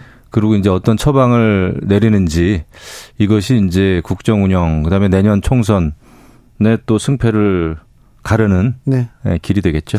어, 국민의힘에서는 험지에서 잘 싸웠다 이런 얘기도 있습니다. 그런데 이 험지에서 오세훈 시장은 송영길 시장 후보를 14% 이상 이겼고요.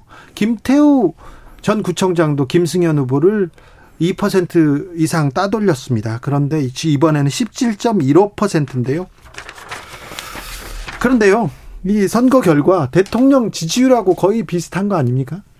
그러니까 이제 강서구 같은 경우에는 어 물론 현재 현직 예, 가불병 3명의 이제 민주당 의원이 네. 있습니다. 네. 쉽지 않은 음, 네. 지역입니다. 예. 국민의힘한테는. 예, 쉽지는 않아요. 그런 그런데 이제 예, 저도 뭐 18대부터 국회의원을 했었습니다마는 아, 김성태 의원 동료 의원이었죠. 네.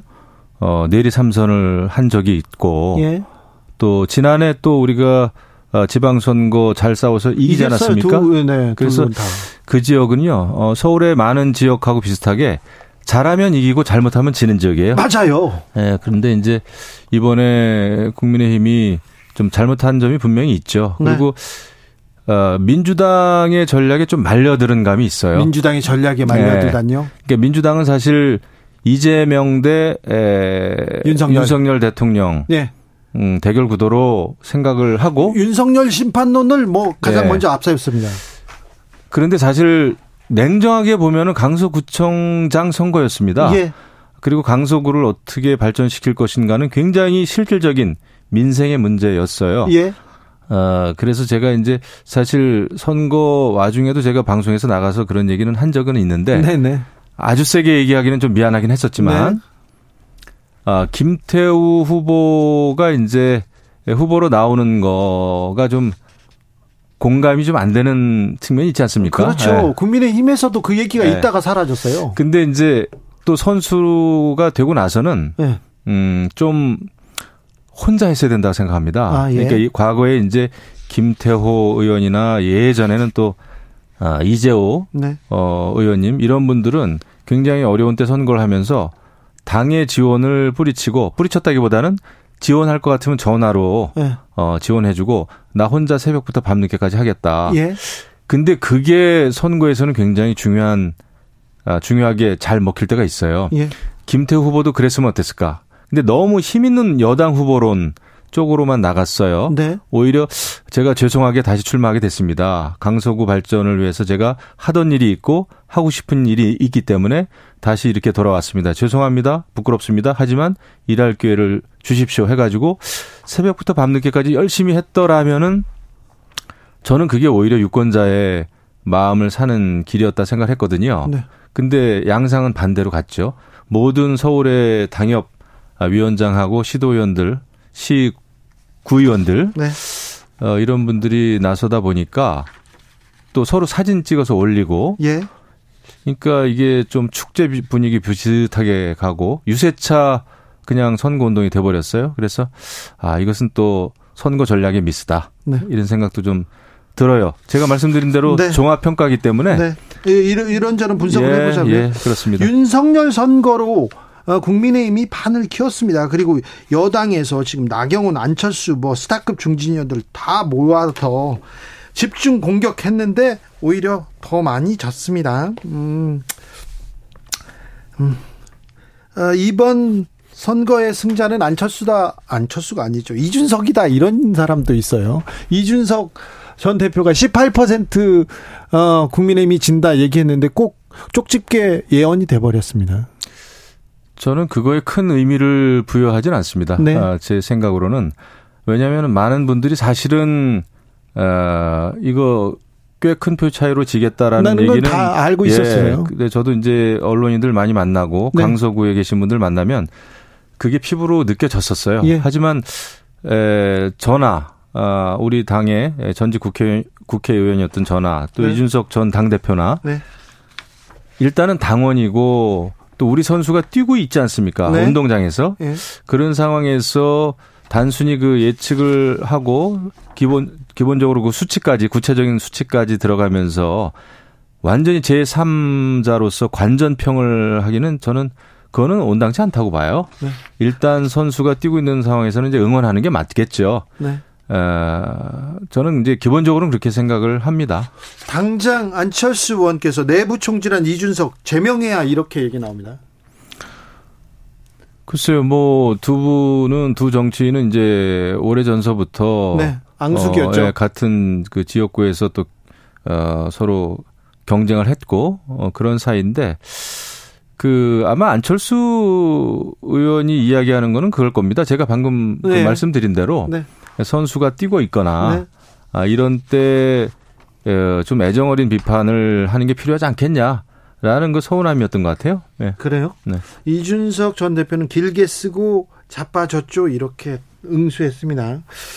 끝이 없죠. 그렇게 가면 네. 이제 서로 설전이 끝이 없죠. 네. 자, 선거에서 이렇게 참패했습니다. 내년 총선 수도권 위기다. 벌써 얘기가 나올 텐데 어떻게 어떻게 받아들이고 어떻게 대비해야 될까요?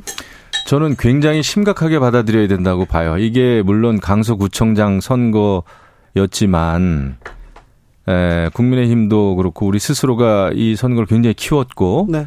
에, 정권 심판론까지 그런 프레임에 말려 들었어요. 네. 그렇다고 한다면 결국 이 선거에 대한 이제 분석이 필요한데 네. 에, 선거 때 우리 당 지도부도 그렇고 국회의원들도 그렇고 많이 강서를 갔는데 앞으로 더 신경 써야 된다고 봅니다. 그렇죠. 아, 왜냐하면 왜 1년 몇 개월 만에 청년들, 청년들도 완벽하게 이렇게 등을 돌렸는지, 네. 그 다음에 서울 민심, 또 중도층이 왜 이렇게 완벽하게 등을 돌렸는지, 예. 이거를 면밀하게 분석을 해서요. 백서가 됐든 리포트가 됐든 만들어야 되고요. 예.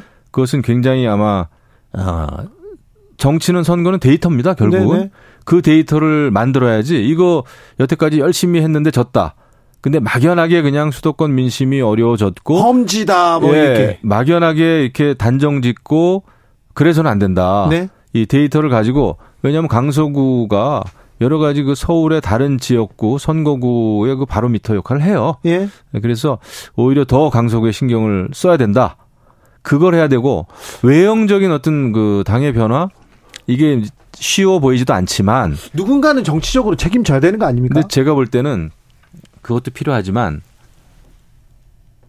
정말 그 쇄신책을 내놔야 되는데 네. 그게 이제 여러 가지가 있을 수 있겠지만은 네. 지금 근데 우리 당의 그 어떤 구도 구조상 스스로 책임지고 뭐 누가 물러난다 물러난다 물러나라 그거 쉽지 않아 보여요. 쉽지 않아요. 예, 당원 당규도 그렇고 그렇지 않습니까? 아니 근데 선거에서 졌는데 누군가는 책임지는 모습을 보여주는 거잖아요 국민들한테. 예, 그렇긴 한데 그래서 오히려 저는 네. 말씀드렸듯이 예, 좀 냉정해져야 된다. 네. 그 냉정은 뭐 가만히 있자는 얘기가 아니고 네. 말씀드린 대로 그런 그 강서구의 폐인을 잘 분석하고 그다음에 당정 관계, 당 용산 관계죠. 네. 이것도 제대로 자리를 잡아야 됩니다. 그렇죠. 그러니까 당에서 앞으로 이제 또 내년 공천 있을 텐데 네. 이거를 자율적이고 주도적 주도적으로 네. 어, 공천할 수 있는 그런 그 시스템을 만들지 않고 네. 영향을 받는다든지 네. 이렇게 되면은 완전히 또 윤석열 정권 심판론에 말려드는 꼴이 되죠. 지금 이번 선거 사실 국민의힘에서 주도권을 주지 않고 용산 눈치 보다가 김태우 후보 이렇게 재공천하면서 지금 꼬이기 시작한 거 아닙니까? 그리고 그 이후에 계속 용산 눈치 보면서 아니 오늘 선거 결과 보니까 용산이 졌다 이렇게 얘기 나오더라고요. 그거는 이제 판단하고 그 평가하는 분들에 대해서 차이는 있을 수는 있는데 네? 에, 저는 제 개인적인 그 입장이라 그럴까 그런 걸 좀 그냥 그 편하게 말씀드리면 네? 아 저는 그런 생각이었어요. 어, 방송에서도 이제 말씀을 드렸습니다만은 김태우 후보를 어, 정치적인 측면에서 대통령이 정치적인 어, 사면 복권은 할 수 있다. 네. 예, 어떤 뭐 그렇죠. 공익 제보라는 차원에서 하지만 후보로 내는 것까지는 아니다라는 얘기를 했는데 뭐 후보가 어느 날 또 갑자기 됐어요. 네. 경선을 통했지만 그랬더라 어, 그 이후에 이제 전략을 좀 잘못 또 세운 거죠. 그래서 모든 과정이 저는 좀 음, 유권자와의 그 공감 네. 공감이라고 하는 것은 사실 공감 능력이에요. 네. 공감 능력을 가지려면 경험이 있어야 되고 경험만 가지면 경험만 가지고 또 안 되고 노력을 해야 됩니다. 네. 그래서 우리들이 가지고 있는 경험과 노력을 통해서 유권자 국민들하고의 그 공감 능력을 키워야 되는데 네. 그거에 저는 완벽하게 실패했다. 자, 국민의힘을 잘 모르는 입장에서 보면요. 국민의힘은 용산 눈치만 본다. 이렇게 생각해요. 뭐, 여러 그 평가가 있을 수 있겠죠. 그래서 저는 어, 어쨌거나 이제 우리가 또 지난 뭐 전당대회 생각하면 네. 좀 그런 측면이 강했잖아요. 그렇죠. 그래서 이제 그게 어떻게 당정 관계 바로 잡아야 될 거 아닙니까? 축적이 됐는데 네. 그 당정 관계를 더 어, 수평적으로 할 필요가 있어요. 이거는 그리고 또 내년 총선을 위해서는 그게 또 법이기도 해요. 네. 네 어떤 총선에 있어서 그 영향을 받으면 안 되죠. 네. 어, 그래서 그것은 잘 지, 지켜져야 되고 또 지켜 지리라 저는 믿습니다. 예, 그래요. 그게 안 되면 안 되는 거죠. 지금까지 안 지켜졌는데 지켜질까요? 지금까지 뭐 안 지켜졌다는 뭐 확증은 없죠. 아유, 확증은 없어도 정황 증거는 많지 않습니까? 수석들 얘기하는 거 보세요. 예. 근데 이제 아마 오늘 또 들려오는 소식 예. 이게 뭐 이제 얼마나 정확한지는 모르겠지만은 네. 음, 대통령실 또 개편 예. 아, 이런 게 또 예고가 조금씩 되나 봐요. 그럴 수 있죠. 어, 뭐 또 돼야 되나 보다 하겠지만은 그래서 비대위로 이, 가고 대통령실 개편할 것이다 이런 얘기는 선거 전부터 나왔는데 음, 일단 대통령실 개편은 상당히 가시화 되나 봐요. 그래서 어, 이번 참에 어, 그것도 하나의 분위기 쇄신, 쇄신을 위해서는 네. 어, 필요하겠다 아, 이런 생각입니다. 네. 비대위로 가지는 않을까요, 국민의힘이? 그거는 가더라도 쉽게 가지는 않을 거예요. 네. 지금 구조가 그렇죠. 네.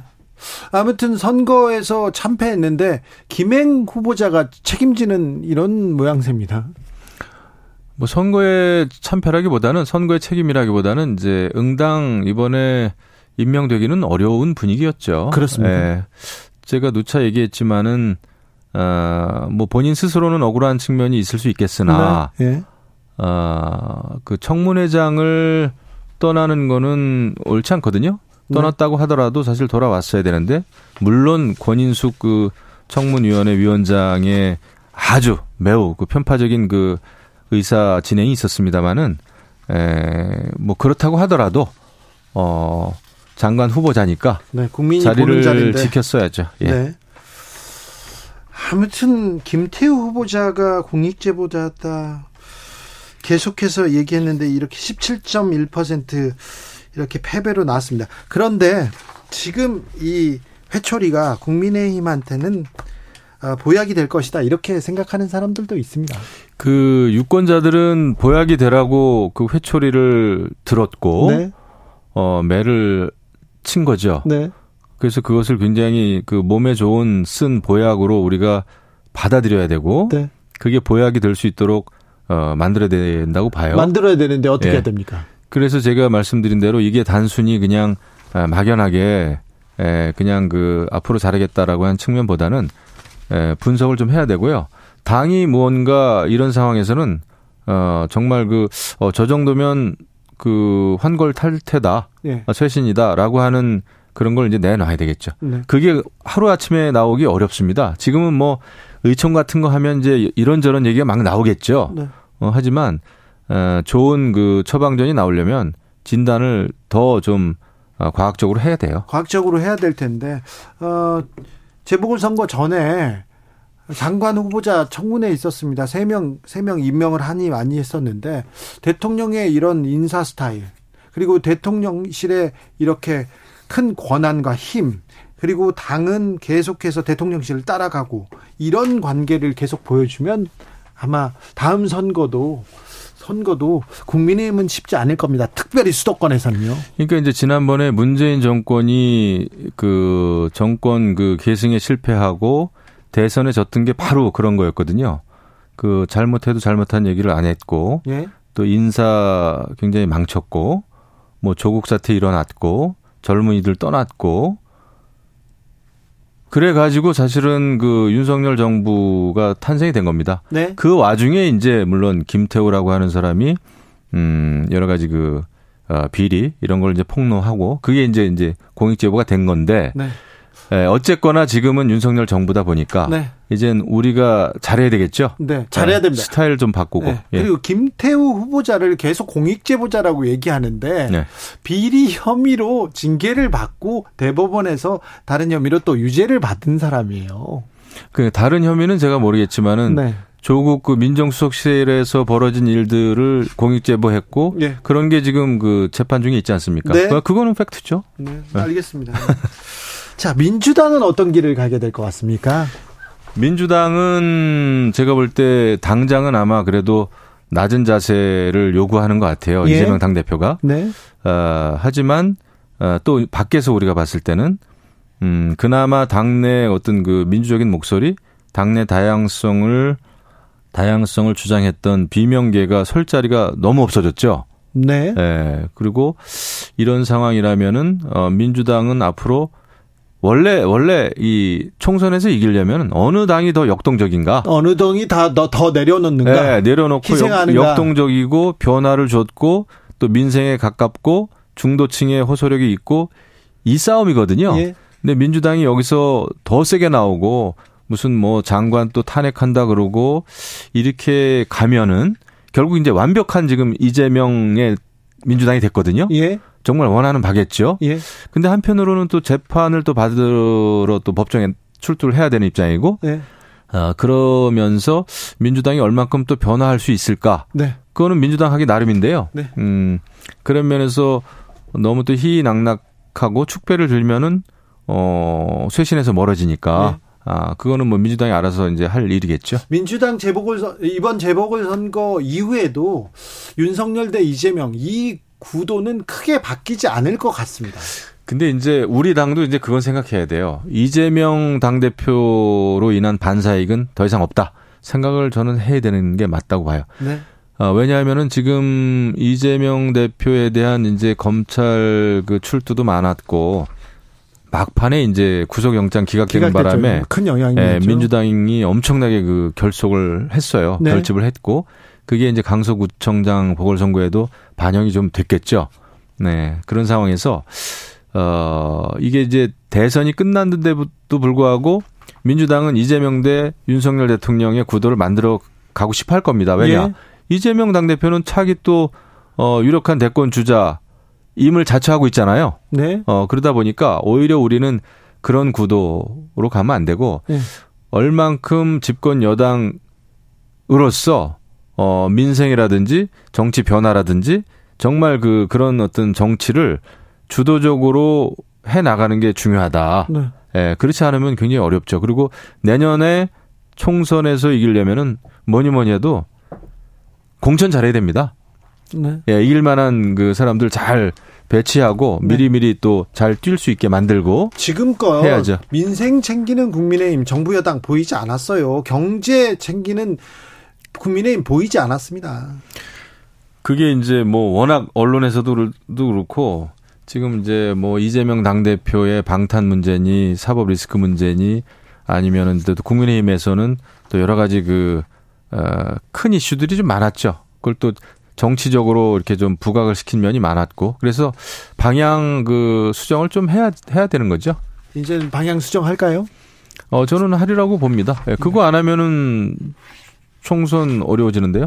여기까지 듣겠습니다. 국민의힘 김영우 전 의원이었습니다. 감사합니다. 네, 감사합니다.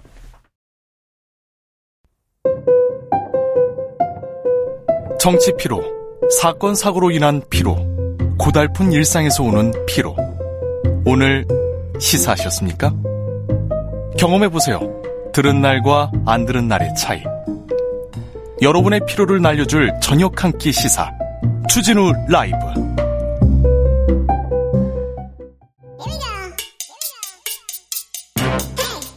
뉴스를 향한 진지한 고민 기자들의 수다. 라이브 기자실을 찾은 오늘의 기자는 KBS 손서영 기자입니다. 어서 오세요. 안녕하세요. 네.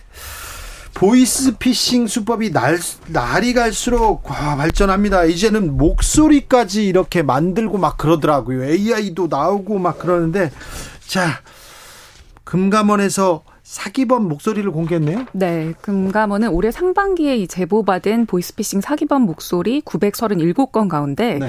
5번 이상 반복 제보된 12명의 목소리를 이번에 공개를 했습니다. 사기범들의 목소리는 이 국립과학수사연구원에서 성문 분석, 그러니까 이 사람마다 갖고 있는 음성 정보 특징을 비교 분석하는 기법에 따라 분석해서 동일범 여부를 판단했는데요. 네. 이 보이스피싱 사기범들의 수법을 확인할 수 있는 사례, 그리고 제보자 가운데서도 좀 모범적으로 대응했던 사례를 추려 서 이번에 공개하게 됐습니다. 한번 들어보겠습니다. 좀 집중해서 들어보십시오. 보이스피싱 실제 음성입니다. 자산보호 설정을 위해서 그래서 현재 사용하시는 금융권에 대한 상호 진술을 먼저 받겠습니다. 거래하고 있는 은행에 대해서 빠짐없이 진술해 주시기 바랍니다. 계좌번호나 비밀번호는 이야기할 필요 없습니다. 네, 그 녹취 중에는 이제 자금이나 제3자 목소리가 개입되면 안 되고 지금 수사 중인 사건이어서 수사 종료되기 전까지 제3자에게 사건 내용에 대해서 발선하시면 안 되십니다.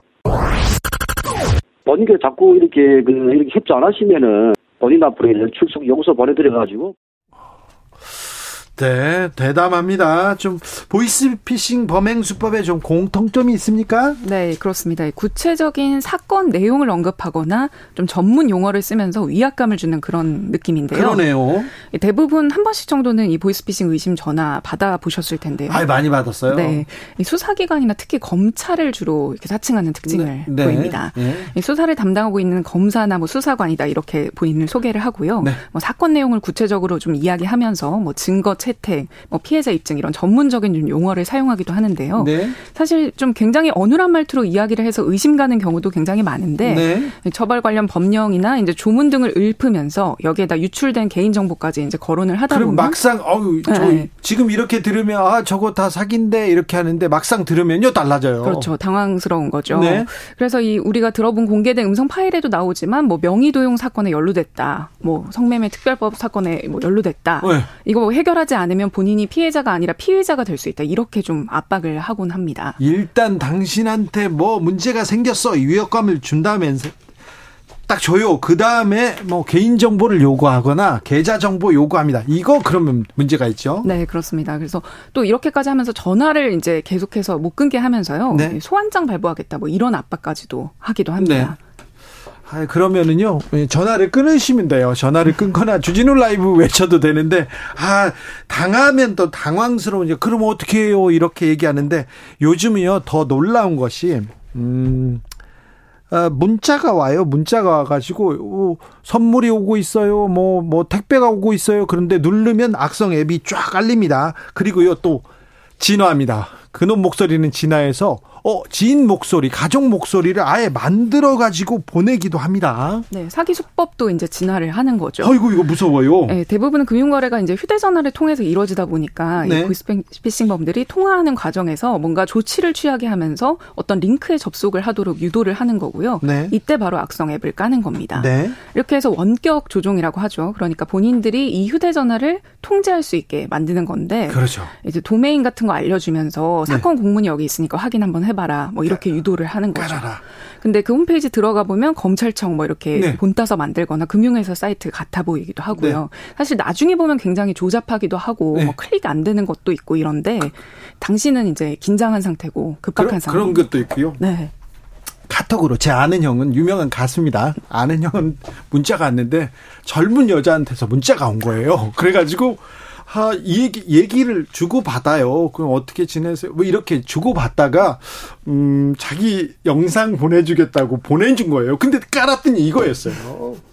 그렇게 정말 당황하는 사례가 많은데요. 아, 그리고 목소리를 음. 이렇게 만들면 이거는 당할 수밖에 없잖아요. 그렇죠. 뭐 가족이나 지인이나 네. 이런 사람들 목소리 2초에서 5초 샘플만 있어도 복제 음성 만들 수 있다고 합니다. 그래요? 네. 그러다 보니까 이제 경찰청도 이런 deep voice 피싱 주의해라 이렇게 당부를 하고 있고요. 네. 사실 목소리만으로는 잠깐 들어서 판단할 수 어렵잖아요. 그렇다면서요. 네, 그렇다 보니까 이제 당사자들만 아는 그런 정보들을 좀 네. 추가로 계속 물어보면서 본인 여부를 확인해야 한다 이렇게 말을 하고 있습니다. 그러니까 전화 통화를 통해서 목소리를 듣는데 그 사람이 아, 가족이 아닐 수 있습니다. 친구도 아닐 수 있다는 걸 또 의식해야 됩니다. 야, 이거 걱정이네요. 이거는 그 그래서 그런지 피해 건수가 그리고 액수가 계속 늘어나요.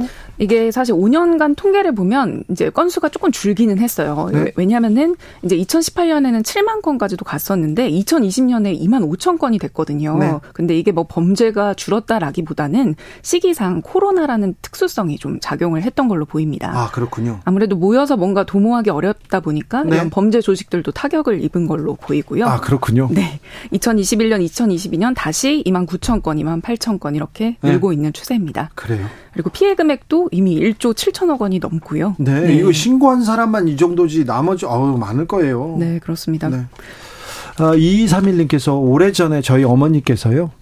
어머니께 딸이 납치됐다는 전화가 와서 난리가 난 적이 있습니다. 저는 당시에 친구들이랑 속초 여행 중이었거든요. 어떻게 타이밍도 참 이게 굴리다가 이렇게 한 거죠. 음. 저한테도 어 아들이라면서 전화기가 어떻게 됐어요? 이렇게 이렇게 문자가 온 적이 있었어요 얼마 전에. 네. 자 이런 수법들이 있습니다. 피해자가 많습니다. 이렇게 계속 얘기해도 깜빡 속아 넘어가는 경우가 많아요. 자, 어떻게 하면 피해를 좀 막을 수 있을까요? 그래서 보이스피싱 예방하려면 가장 중요한 건 바로 의심입니다. 의심. 네. 범죄에 연루됐다, 뭐 정보 유출됐다 이런 말 들으면 겁나긴 하지만 네. 그럼에도 진짠지 한번 의심해 보라는 일단 겁니다. 경찰청, 검찰청 이렇게 전화가 오지 않습니까? 그럼 무섭죠? 일단 끊으세요. 괜찮아요. 뭐라고 해도 됩니다. 그러면 문제가 있으면 다시 연락으로 오거나 그럼 문서로 옵니다. 그러니까 일단 끊으면 돼요. 무서우면요. 그리고요. 네, 맞습니다. 그래서 끊은 다음에 네. 정말로 이런 사건에 내가 연루됐는지를 전화를 해 보면 돼요. 네, 그렇죠. 네. 수사기관이나 금융회사에 확인을 해 보라는 거죠. 네. 근데 아마 그 범죄 일당들이 집요하게 전화 못 끊게 할 겁니다. 이게 수법이에요. 네. 전화를 끊으면 끊으면 일단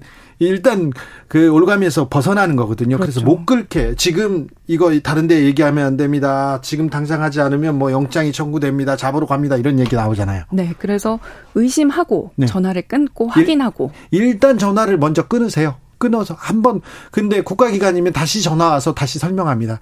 어, 저는요 사실 검찰이나 경찰에서 나오라는 전화가 엄청 많거든요. 네. 그러면 일단은요 일단 어, 끊어요.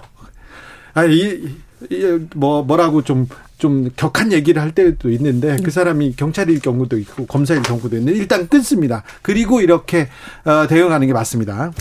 그리고 좀 중요한 거는 예. 이제 뭐 갑자기 전화를 걸어서 네. 뭐 이제 그냥 일반적인 사람인데 당신 무슨 사건이 있다. 네. 라든지 뭐 자금 이체를 요구한다든지 금융 거래 정보를 예. 이제 검찰, 경찰, 금융 회사 당국이 요구하지 않는다는 아, 거예요. 않아요. 금융 거래나 개인 정보를 요구하면 다 이건 사기라고 봐도 그렇습니다. 되죠. 예. 네.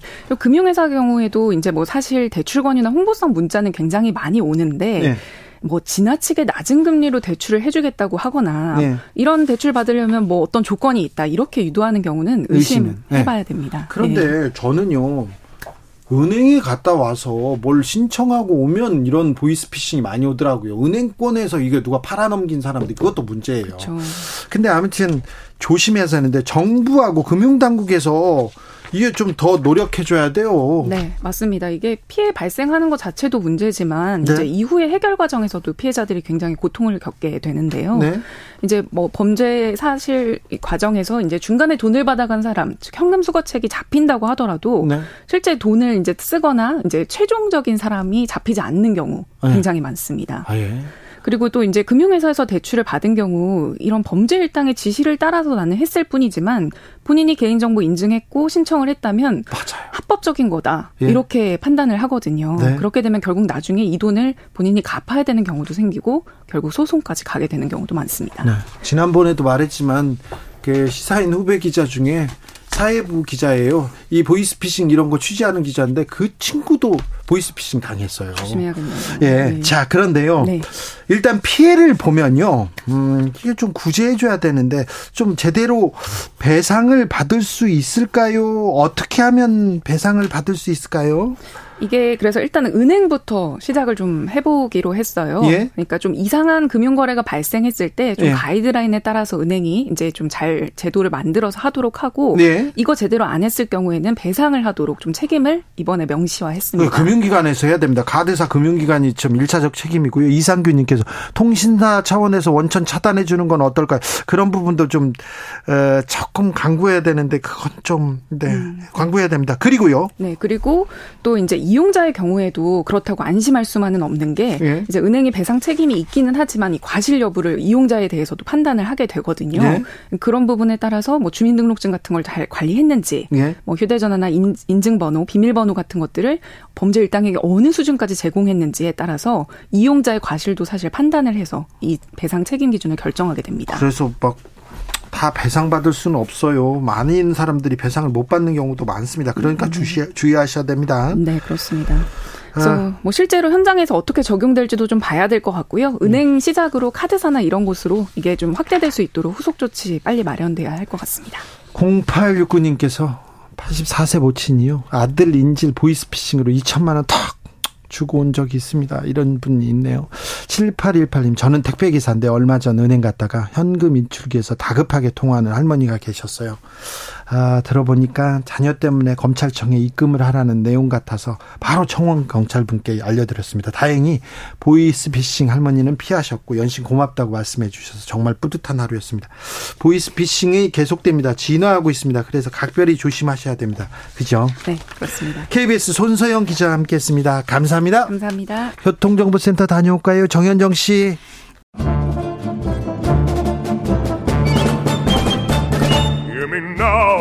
여기도 뉴스 저기도 뉴스 빡빡한 시사 뉴스 속에서 가슴이 답답할 때 뇌 휴식을 드리는 시간입니다. 오늘도 맛있는 책을 만나보겠습니다. 책의 맛. 김갑수 평론가 어서 오세요. 안녕하세요. 정선태 국민대 교수 어서 오세요. 네, 안녕하세요. 오늘은 어떤 책 맛봅니까? 네, 오늘은 여행 작가 김소담이 쓴 작품입니다. 네. 작품입니다. 네. 그야말로 이번 여행지는 사람입니다. 이번 여행지는 사람입니다. 네. 이런 제목이고요. 네. 부제가 인생 키워드 좀 아는 10인의 청년들입니다. 청년 얘기네요. 네, 청년 얘기입니다. 네. 제가 요즘 청년에 관심이 많습니다. 아, 그렇습니까? 네. 저자 이름이 이제 김소담이라는 분이고 예. 뭐 이렇게 작가로서 활동을 많이 한 분은 아니고 예. 아주 독특한 자기 나름의 방식으로 인생을 사는 네. 이제 30대인 분인데 네. 그 이거는 오늘 소개드린 책은 여행하고는 아무 관계 없어요. 네. 이번 여행지는 사람입니다 해서 네. 자신을 포함해 10명의 청년들을 20, 30대의 나름의 독자적인 자기 인생길을 개척하고 있는 사람들 예. 그 얘기를 인터뷰를 통해서 어, 하나하나 이렇게 그려나간 그런 책입니다. 네. 어, 여행지가 뭐 장소일 수 있죠. 네. 어, 우리가 여행이라고 얘기할 때는 공간을 이동하면서 장소를 발견하는 과정이라고 얘기를 하잖아요. 근데 사람만한 또 여행지도 없기도 없는 것 같아요. 그 사람의 내면의 풍경을 찾아가는 것도 어, 대단히 의미 있는 장소를 찾아가는 것 못지않게 예, 중요한 어, 그리고 흥미로운 여행이 아닐까 싶습니다. 여러 청년들의 인생이 나옵니다. 네. 어떤 청년의 여행기에 이렇게 관심이 가던가요, 교수님? 일단 그 여기에 등장하는 어 작가를 포함해 10명의 청년들의 그 직업이랄까요? 직업이라고 이야기는 좀 낯설긴 한데 네. 그 이력을 잠깐 보겠습니다. 네. 이 몽키라는 닉네임을 사용하는 분은 전업주부. 네, 전업주부 아빠입니다. 네. 네, 3남매를 키우는데 네. 인터뷰가 끝날 쯤에 하나를 더 낳았다 그러네요. 네. 네. 그리고 비나하고 소리라는 사람은 제주도에서 작은 농사를 지으면서 네. 어, 새로운 삶을 살아가는 사람이고요. 또 예를 들면 숫돌이라는 사람은 저는 이 사람이 가장 그 눈길을 끌었는데 청년 대장장입니다. 예. 27살인데 네. 대장장이고요. 또 경과라는 사람은 남성 페미니스트입니다. 네. 네. 그리고 오한빛이라는 분은 일상 환경 운동가. 또 어떤 사람 초라는 사람은 비건 댄서예요. 네. 네. 그리고 미어캣은 녹색당 정치인이고요. 미스페니는 생활 경제 상담사. 그리고 네. 저자인 모모 김소담 씨는 헬프엑스 여행 작가입니다. 혹시 헬프엑스라고 들어보셨어요? 우리 여기 책에 많이 언급이, 네, 언급이 되죠. 네. 근데 네. 자기 얘기가 많이 나오니까 네. 우리는 워킹 홀리데이 정도는 많이 알고 있는데 네. 헬프엑스는 좀 낯선 개념입니다. 그렇죠. 그러니까 여행을 하는데 뭐 해외든 어디든 여행을 하는데 노동력을 제공하고 예. 여행을 하는 겁니다. 옛날에 무전 여행할 때 어디 가서 일해주고 그렇죠. 조금 하고 네. 그, 그 새로운 네. 버전인 것 같아요. 네. 그 세계 곳곳을 독일, 뭐 남미 이런 걸 곳을 헬프엑스, 헬퍼라 그러대요. 호스트 주인이 있고 네. 헬퍼로 다니면서 여행자로 살면서 글을 쓰고 하는 그런 청년들이 등장합니다. 네. 네, 정말 정말 재밌습니다. 아. 근데 이제 전제를 좀 말씀드릴 게 여기 등장하는 인물들이요. 어, 몇 가지가 있어요. 첫째, 대단히 평범한 사람들이라는 음, 거예요. 예. 그러니까 이것은 어, 사회 무슨 큰 업적을 내, 뭐 내거나 뭐 성공을 한 사람들의 그 인물전이 아니에요. 네. 다만 그냥 어 일반 대학 나와서 일반 회사 다니다가 막 지긋지긋하고 못 견디겠고 해서 이모저모 궁리하다가 어떤 사람은 대장정 일을 음. 하고 어떤 사람은 저 부산 영도로 내려가서 음. 조그만 집에 사는데 그 집에 그냥 살기 아까우니까 커뮤니티 하우스 개념으로 집을 개방을 해서 음. 동네 영화제도 개최하고 이런 마을을 마을 생활도 하고 하여튼 어 별하별 방식으로 자기 인생을 개척한 것인데 지금의 세태하고 굉장히 대립되는 그런 게 있죠. 많은 경우에 이제 웬만하면 좋은 대학 나와서 좀 그 대기업 들어가서 음. 급여 많이 받고 인스타 같은데 이제 자기 새로 차, 산 차 올리고 무슨 뭐 카페 재택, 카페 같은데 음. 멋있는 데 찍고 여행 가서 인증샷 올리고 하고 그다음에 재테크 해갖고 네. 갑자기 네. 막 돈도 막 불리고 그다음에 부동산 장만하고 하여튼 뭐 이런 게 일반론이고 그 욕망을 꼭 비난할 수만은 없으나 네. 그러한 삶이 너무나 지긋지긋하고 어, 비창조적이고 내 인생 같지 않은 사람들도 존재한단 말이에요. 예. 그러니까 이 저자인 김소담 씨조차도 그런 게뭐 네. 이러저러해서 꽤 남들이 괜찮다고 하는 직장인데 그걸 음. 떨치고 이제 이런 작가 생활을 하고 있어요. 네. 근데 10년 남짓한 기간 동안에 8군데 직장을 다닌 얘기를 합니다. 네. 8가지 일을 한 거죠, 정확히는. 그러니까 이 몸이 이게 쑤셔서 좀이 쑤셔서 못 견디는 사람이 있는 거예요. 네. 그런데 저도 그 20대, 30대 체험이 있지만 세상 누구라도 나 이렇게 직장이나 뭐 이렇게 가게에 매여서 이대로 그냥 살고 싶어 하는 사람은 사실 아무도 없어요. 예. 다 뭔가 자기 그렇지. 인생을 살고 싶은데 네. 용기도 안 나고 자신감도 없고 현실 안주하는 거거든요. 네. 그런데 비교적 야 이럴 수도 있구나 하는 용기를 내서 인생길 개척한 음. 모습을 보니까 이거 보다 보면요 아마 지금 좀 젊은 분들은 똑같이는 아닌데 네.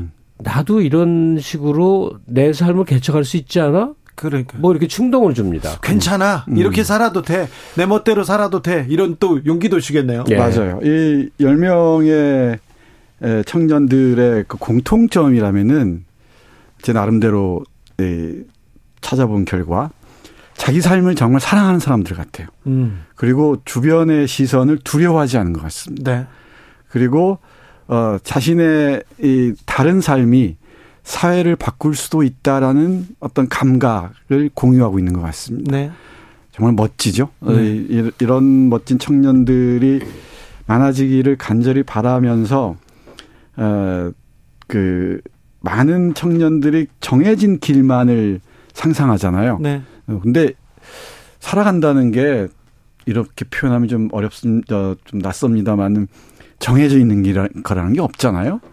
다양한 그 관계 속에 새롭게 에, 이, 형성되고 그러는 것인데 마치 요즘 많은 청년들은 정해져 있는 것처럼 생각을 해요. 대학 졸업하면은 그럴싸한 직장 들어가고 그렇게 정해지기를 네. 바라는 사람들도 많아요. 네. 근데 그게 아니다라고 네. 생각하고 그걸 실천한다는 게 더 중요하죠. 네. 그러니까 그 다른 삶을 산다는 게 말 말처럼 쉬운 게 아니잖아요. 네. 참 부럽고도 저이 존경스러운 그런 청년들입니다. 오늘 선생님들 굉장히 청년들 부러워하시네. 네. 아유 당연히 부럽죠. 음, 네. 어, 정말 부러워요. 그 이 등장인물 중에 근데 이게 쉬운 삶은 아니에요. 네, 당연하죠. 왜냐하면 물욕을 상당 부분 좀 포기 내려놔야 돼요. 해야 되거든요. 네. 여기 등장인물 중에는 그 부부와 그다음에 이제 그냥 누구라도 살기 원하면 같이 살자 해서 좀 젊은 여성 한 명과 공동체 생활하면서 음. 이제 기본소득 개념이라는 거를 인생의 목표로 해요. 네. 기본소득을 뭘로 하냐 했더니 그 이제 시골로 갔으니까 감자하고 당근 키워서 살고 음. 네. 그런데 그 규모로 봐서는 짬짬이 개인 시간 여유가 나는 거예요. 네. 그래서 네.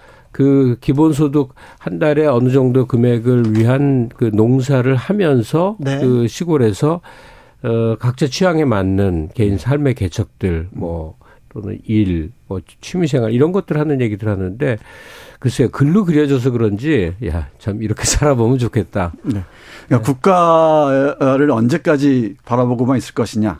뭐 기본소득이 어, 정치적으로 네, 이재명 그런 게 아니라는 대선 거예요, 후보 얘기도 나와요. 네. 그래서 해줄 줄 알았더니 음. 떨어져서 안 되는데 음. 뭐 언젠간 되겠지 하고 있지 말고 그냥 우리가 해보자 해보자 해서 네. 네. 그, 이 사람들이 사는 방식이 이 어떤 슬로건으로 얘기한다면 반농 반농 반 반엑스라고 해요. 그러니까 반은 농사 지으면서 네. 반은 그 미지수, 미지수죠. 네. 뭐든지 뭐든지 자기가 해보고 싶은 걸 하는 거죠. 네. 시간을 자기가 자기가 원하는 데다 쓴다. 음. 이거는 굉장히 하, 굉장히 훌륭한 일인데 네, 어렵죠. 어렵죠. 네. 김종근님도 이번 여행지는 사람입니다. 경로를 이탈해서 더 괜찮은 인생이라는 부분이 확 들어옵니다. 네. 그래요. 도전해도 돼요. 음. 조금 달라도 됩니다. 음. 괜찮습니다. 음. 근데 이 그 10명 중에서 뭐 다 하나하나 말씀드리고 싶은데 앞에 말씀드렸듯이 네. 예, 청년 대장장이가 제 눈길을 끈다고 말씀드렸잖아요. 대장장 얘기를 좀 더 해볼까요? 근데 오늘 우리가 좀 흥분하고 있는 것 같지 않습니까? 아유, 네, 네, 매우 매우 네. 흥분할 만해요. 네. 지금 가슴이 뛸만합니다. 네, 이 그거 아십니까? 그 아마존 뭐 원예 농구 판매 순위 top 10에 호미가 들어갔다 그래요. 네, 네. 조선 호미가 네. 세계적으로 특히 미국에서 네. 그 원예 관련해서 우리나라만 있는 음. 농기구 호미가 네. 빵 떠갖고 네. 네. 수년 전부터 굉장히 인기를 얻고 있습니다. 이런 일을 부여해서 네. 부여해서 하고 있으니 그걸 바라보는 가족들이나 네. 친지들 어떻겠습니까? 네. 특히 친누나가 이제 특히 걱정을 많이 했던 것 같아요. 예. 너 결혼하고 싶은 사람 만나면 어떡할래? 음. 너 미래는 어떡할래? 이런 얘기가 많이 있었을 거 아니에요? 예. 나중도 생각해야지. 뭐 비전이 있냐? 네가 수제를 만든다 그러는데 네가 네가 감당할 수 있겠느냐? 이런 뭐 걱정, 우려 뭐 이런 게 있겠죠. 그런데요. 거기에 대해서 우리 청년이 얘기한 거 한번 들어보세요. 예. 이, 이 닉네임이 숫돌입니다. 숫돌. 네. 이유는 한두 가지가 아니에요. 남들은 가지 않는 길을 가고 있다는 것에 대한 자랑스러움 같은 것도 조금은 있고 하지만 솔직해지자면 가장 큰 이유는 저 자신으로서는 저 자신으로 사는 삶을 살고 싶기 때문이에요. 음. 저는 대장간에서 제가 하고 싶은 작업을 할 때 가장 즐겁고 몰입할 수 있어요. 이 팍팍한 세상에서 그나마 살아있음을 느껴요. 이 일을 하면서 저 자신을 인정받는 것 같아요. 주변에서 응원도 많이 받고요. 재료를 무상으로 주시는 분도 있고 후원해 주겠다는 분도 있고 다른 데서 일할 때는 이런 느낌을 못 받았어요. 그러니까 이른바 먹고 사니즘이란 말 쓰잖아요. 네. 그거 말고 우리 내가 살고 싶은 삶이 얼마나 많이 있겠느냐. 근데 그걸 실천한다는 게 쉽지는 않죠. 근데 이걸 행동으로 옮기고 나서 정말 보람을 느끼는 것 같습니다. 네. 동시에 뭐 불안도 없지 않겠죠.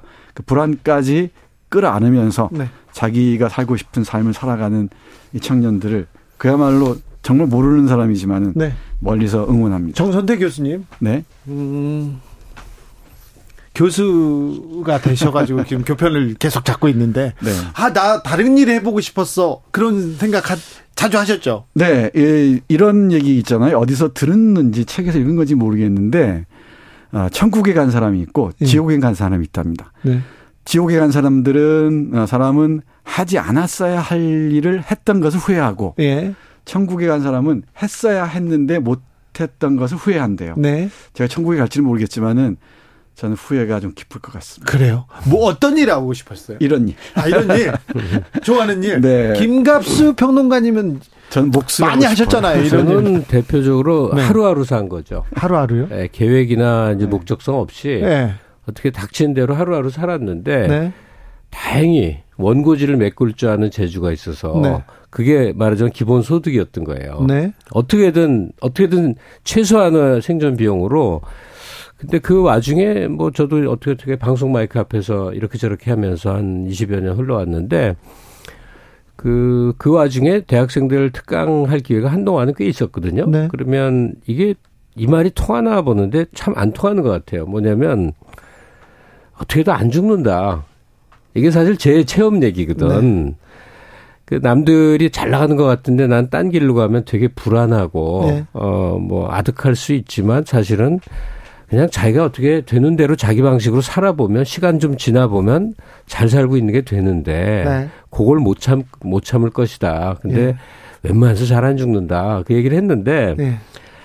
학생들이 별로 받아들인 눈치가 아니에요. 아, 그렇습니까? 그러니까 일반적인 그 코, 코스 있잖아요. 네. 네? 뭐 어느 어느 수준의 학교에서 어느 네. 수준의 직장에서 하여튼 아, 근데 이런 지금 오늘 소개해드리는 책에 네. 쓰여져 있는 거, 이 친구들 뭐 학벌 등등 하나도 안 나와 있어요, 음. 여기. 그렇지만 되게 공부 열심히 한 사람 같지가 않아요. 음. 그냥 느낌에.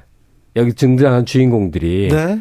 각자 그냥 기질적으로 부딪히면서 네. 누구는 목수도 하고 누구는 뭐 감자도 캐고 자기 또 길을 간다는 게 또 굉장히 또 멋있죠. 그러니까. 훌륭하네요. 네. 네. 근데 남이 하는 거 구경만 하지 마시고 네. 이책 읽으시면서 네. 늦기 전에 네. 정말 하고 싶은 일 해보셨으면 좋겠습니다.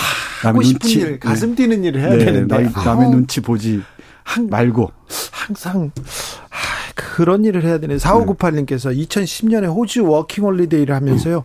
헬프엑스 여행을 했습니다. 음. 현지인의 생활 속에 깊숙이 들어가서 그 문화를 체험하는 것 정말 좋은 경험이었습니다. 아, 저 항상 여기에 대한 갈망이 있는데 음. 저는 몇 해 전에 어, 제, 제, 제, 뭐, 소원이라고 해야 되나 제가 꼭 이루겠다는 게 이명박 대통령 구속이었거든요. 네. 그래서 기사를 써가지고 구속됐지 않습니까? 그래서 나는 기자로서 이제 할 만큼 했다 하고 이제 다른 인생을 찾겠다 하고 한 것이 음악 방송 DJ였어요. 음. 저는 다른 인생을 가려고 했는데 거기서 잘려가지고 잘려가지고 아 이걸 네 아유 가슴은 뛰는데. 네.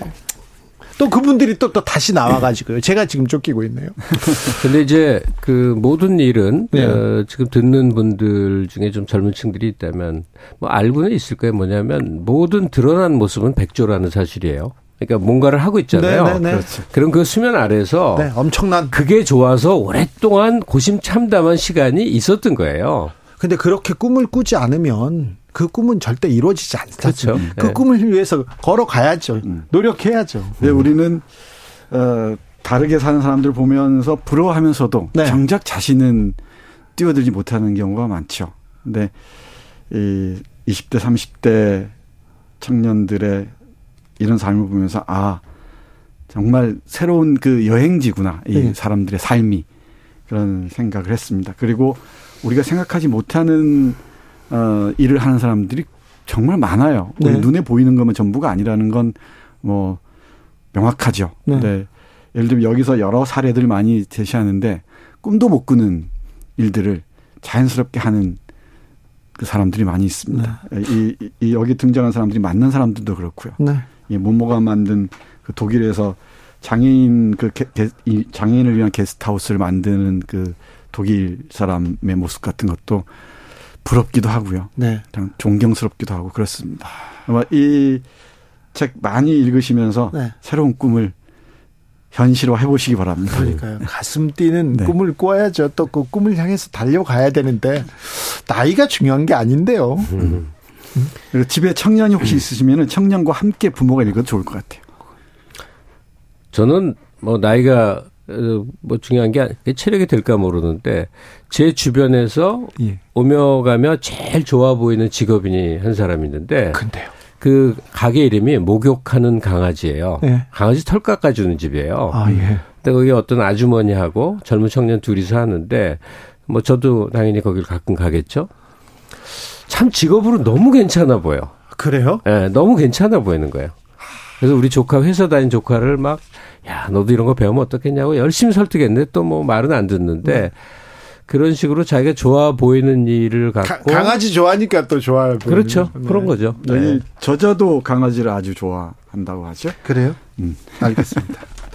저는 목수를 하고 김갑수가 어느 목수. 날 어느 날 그 강아지 미용사로 변신했을지도 몰라요. 알겠습니다. 네, 기대해 보겠습니다. 자, 오늘 함께 읽은 책은 이번 여행지는 사람입니다. 였습니다. 김갑수 평론가님, 정선태 교수님 감사합니다. 네, 고맙습니다. 고맙습니다. 혹시 02로 전화 오면요. 주진우 라이브 외쳐야 됩니다. 청취율 조사 기간이거든요. 네. 좋은 점수 받고 싶습니다. 이 프로가 그러니까 아닌 밤중에 주진우죠? 아니요. 아닌 거예요? 네, 주진우 라이브입니다. 아, 주진우 KBS 라이브. 1라디오 주진우 라이브입니다. 아, 그렇군요.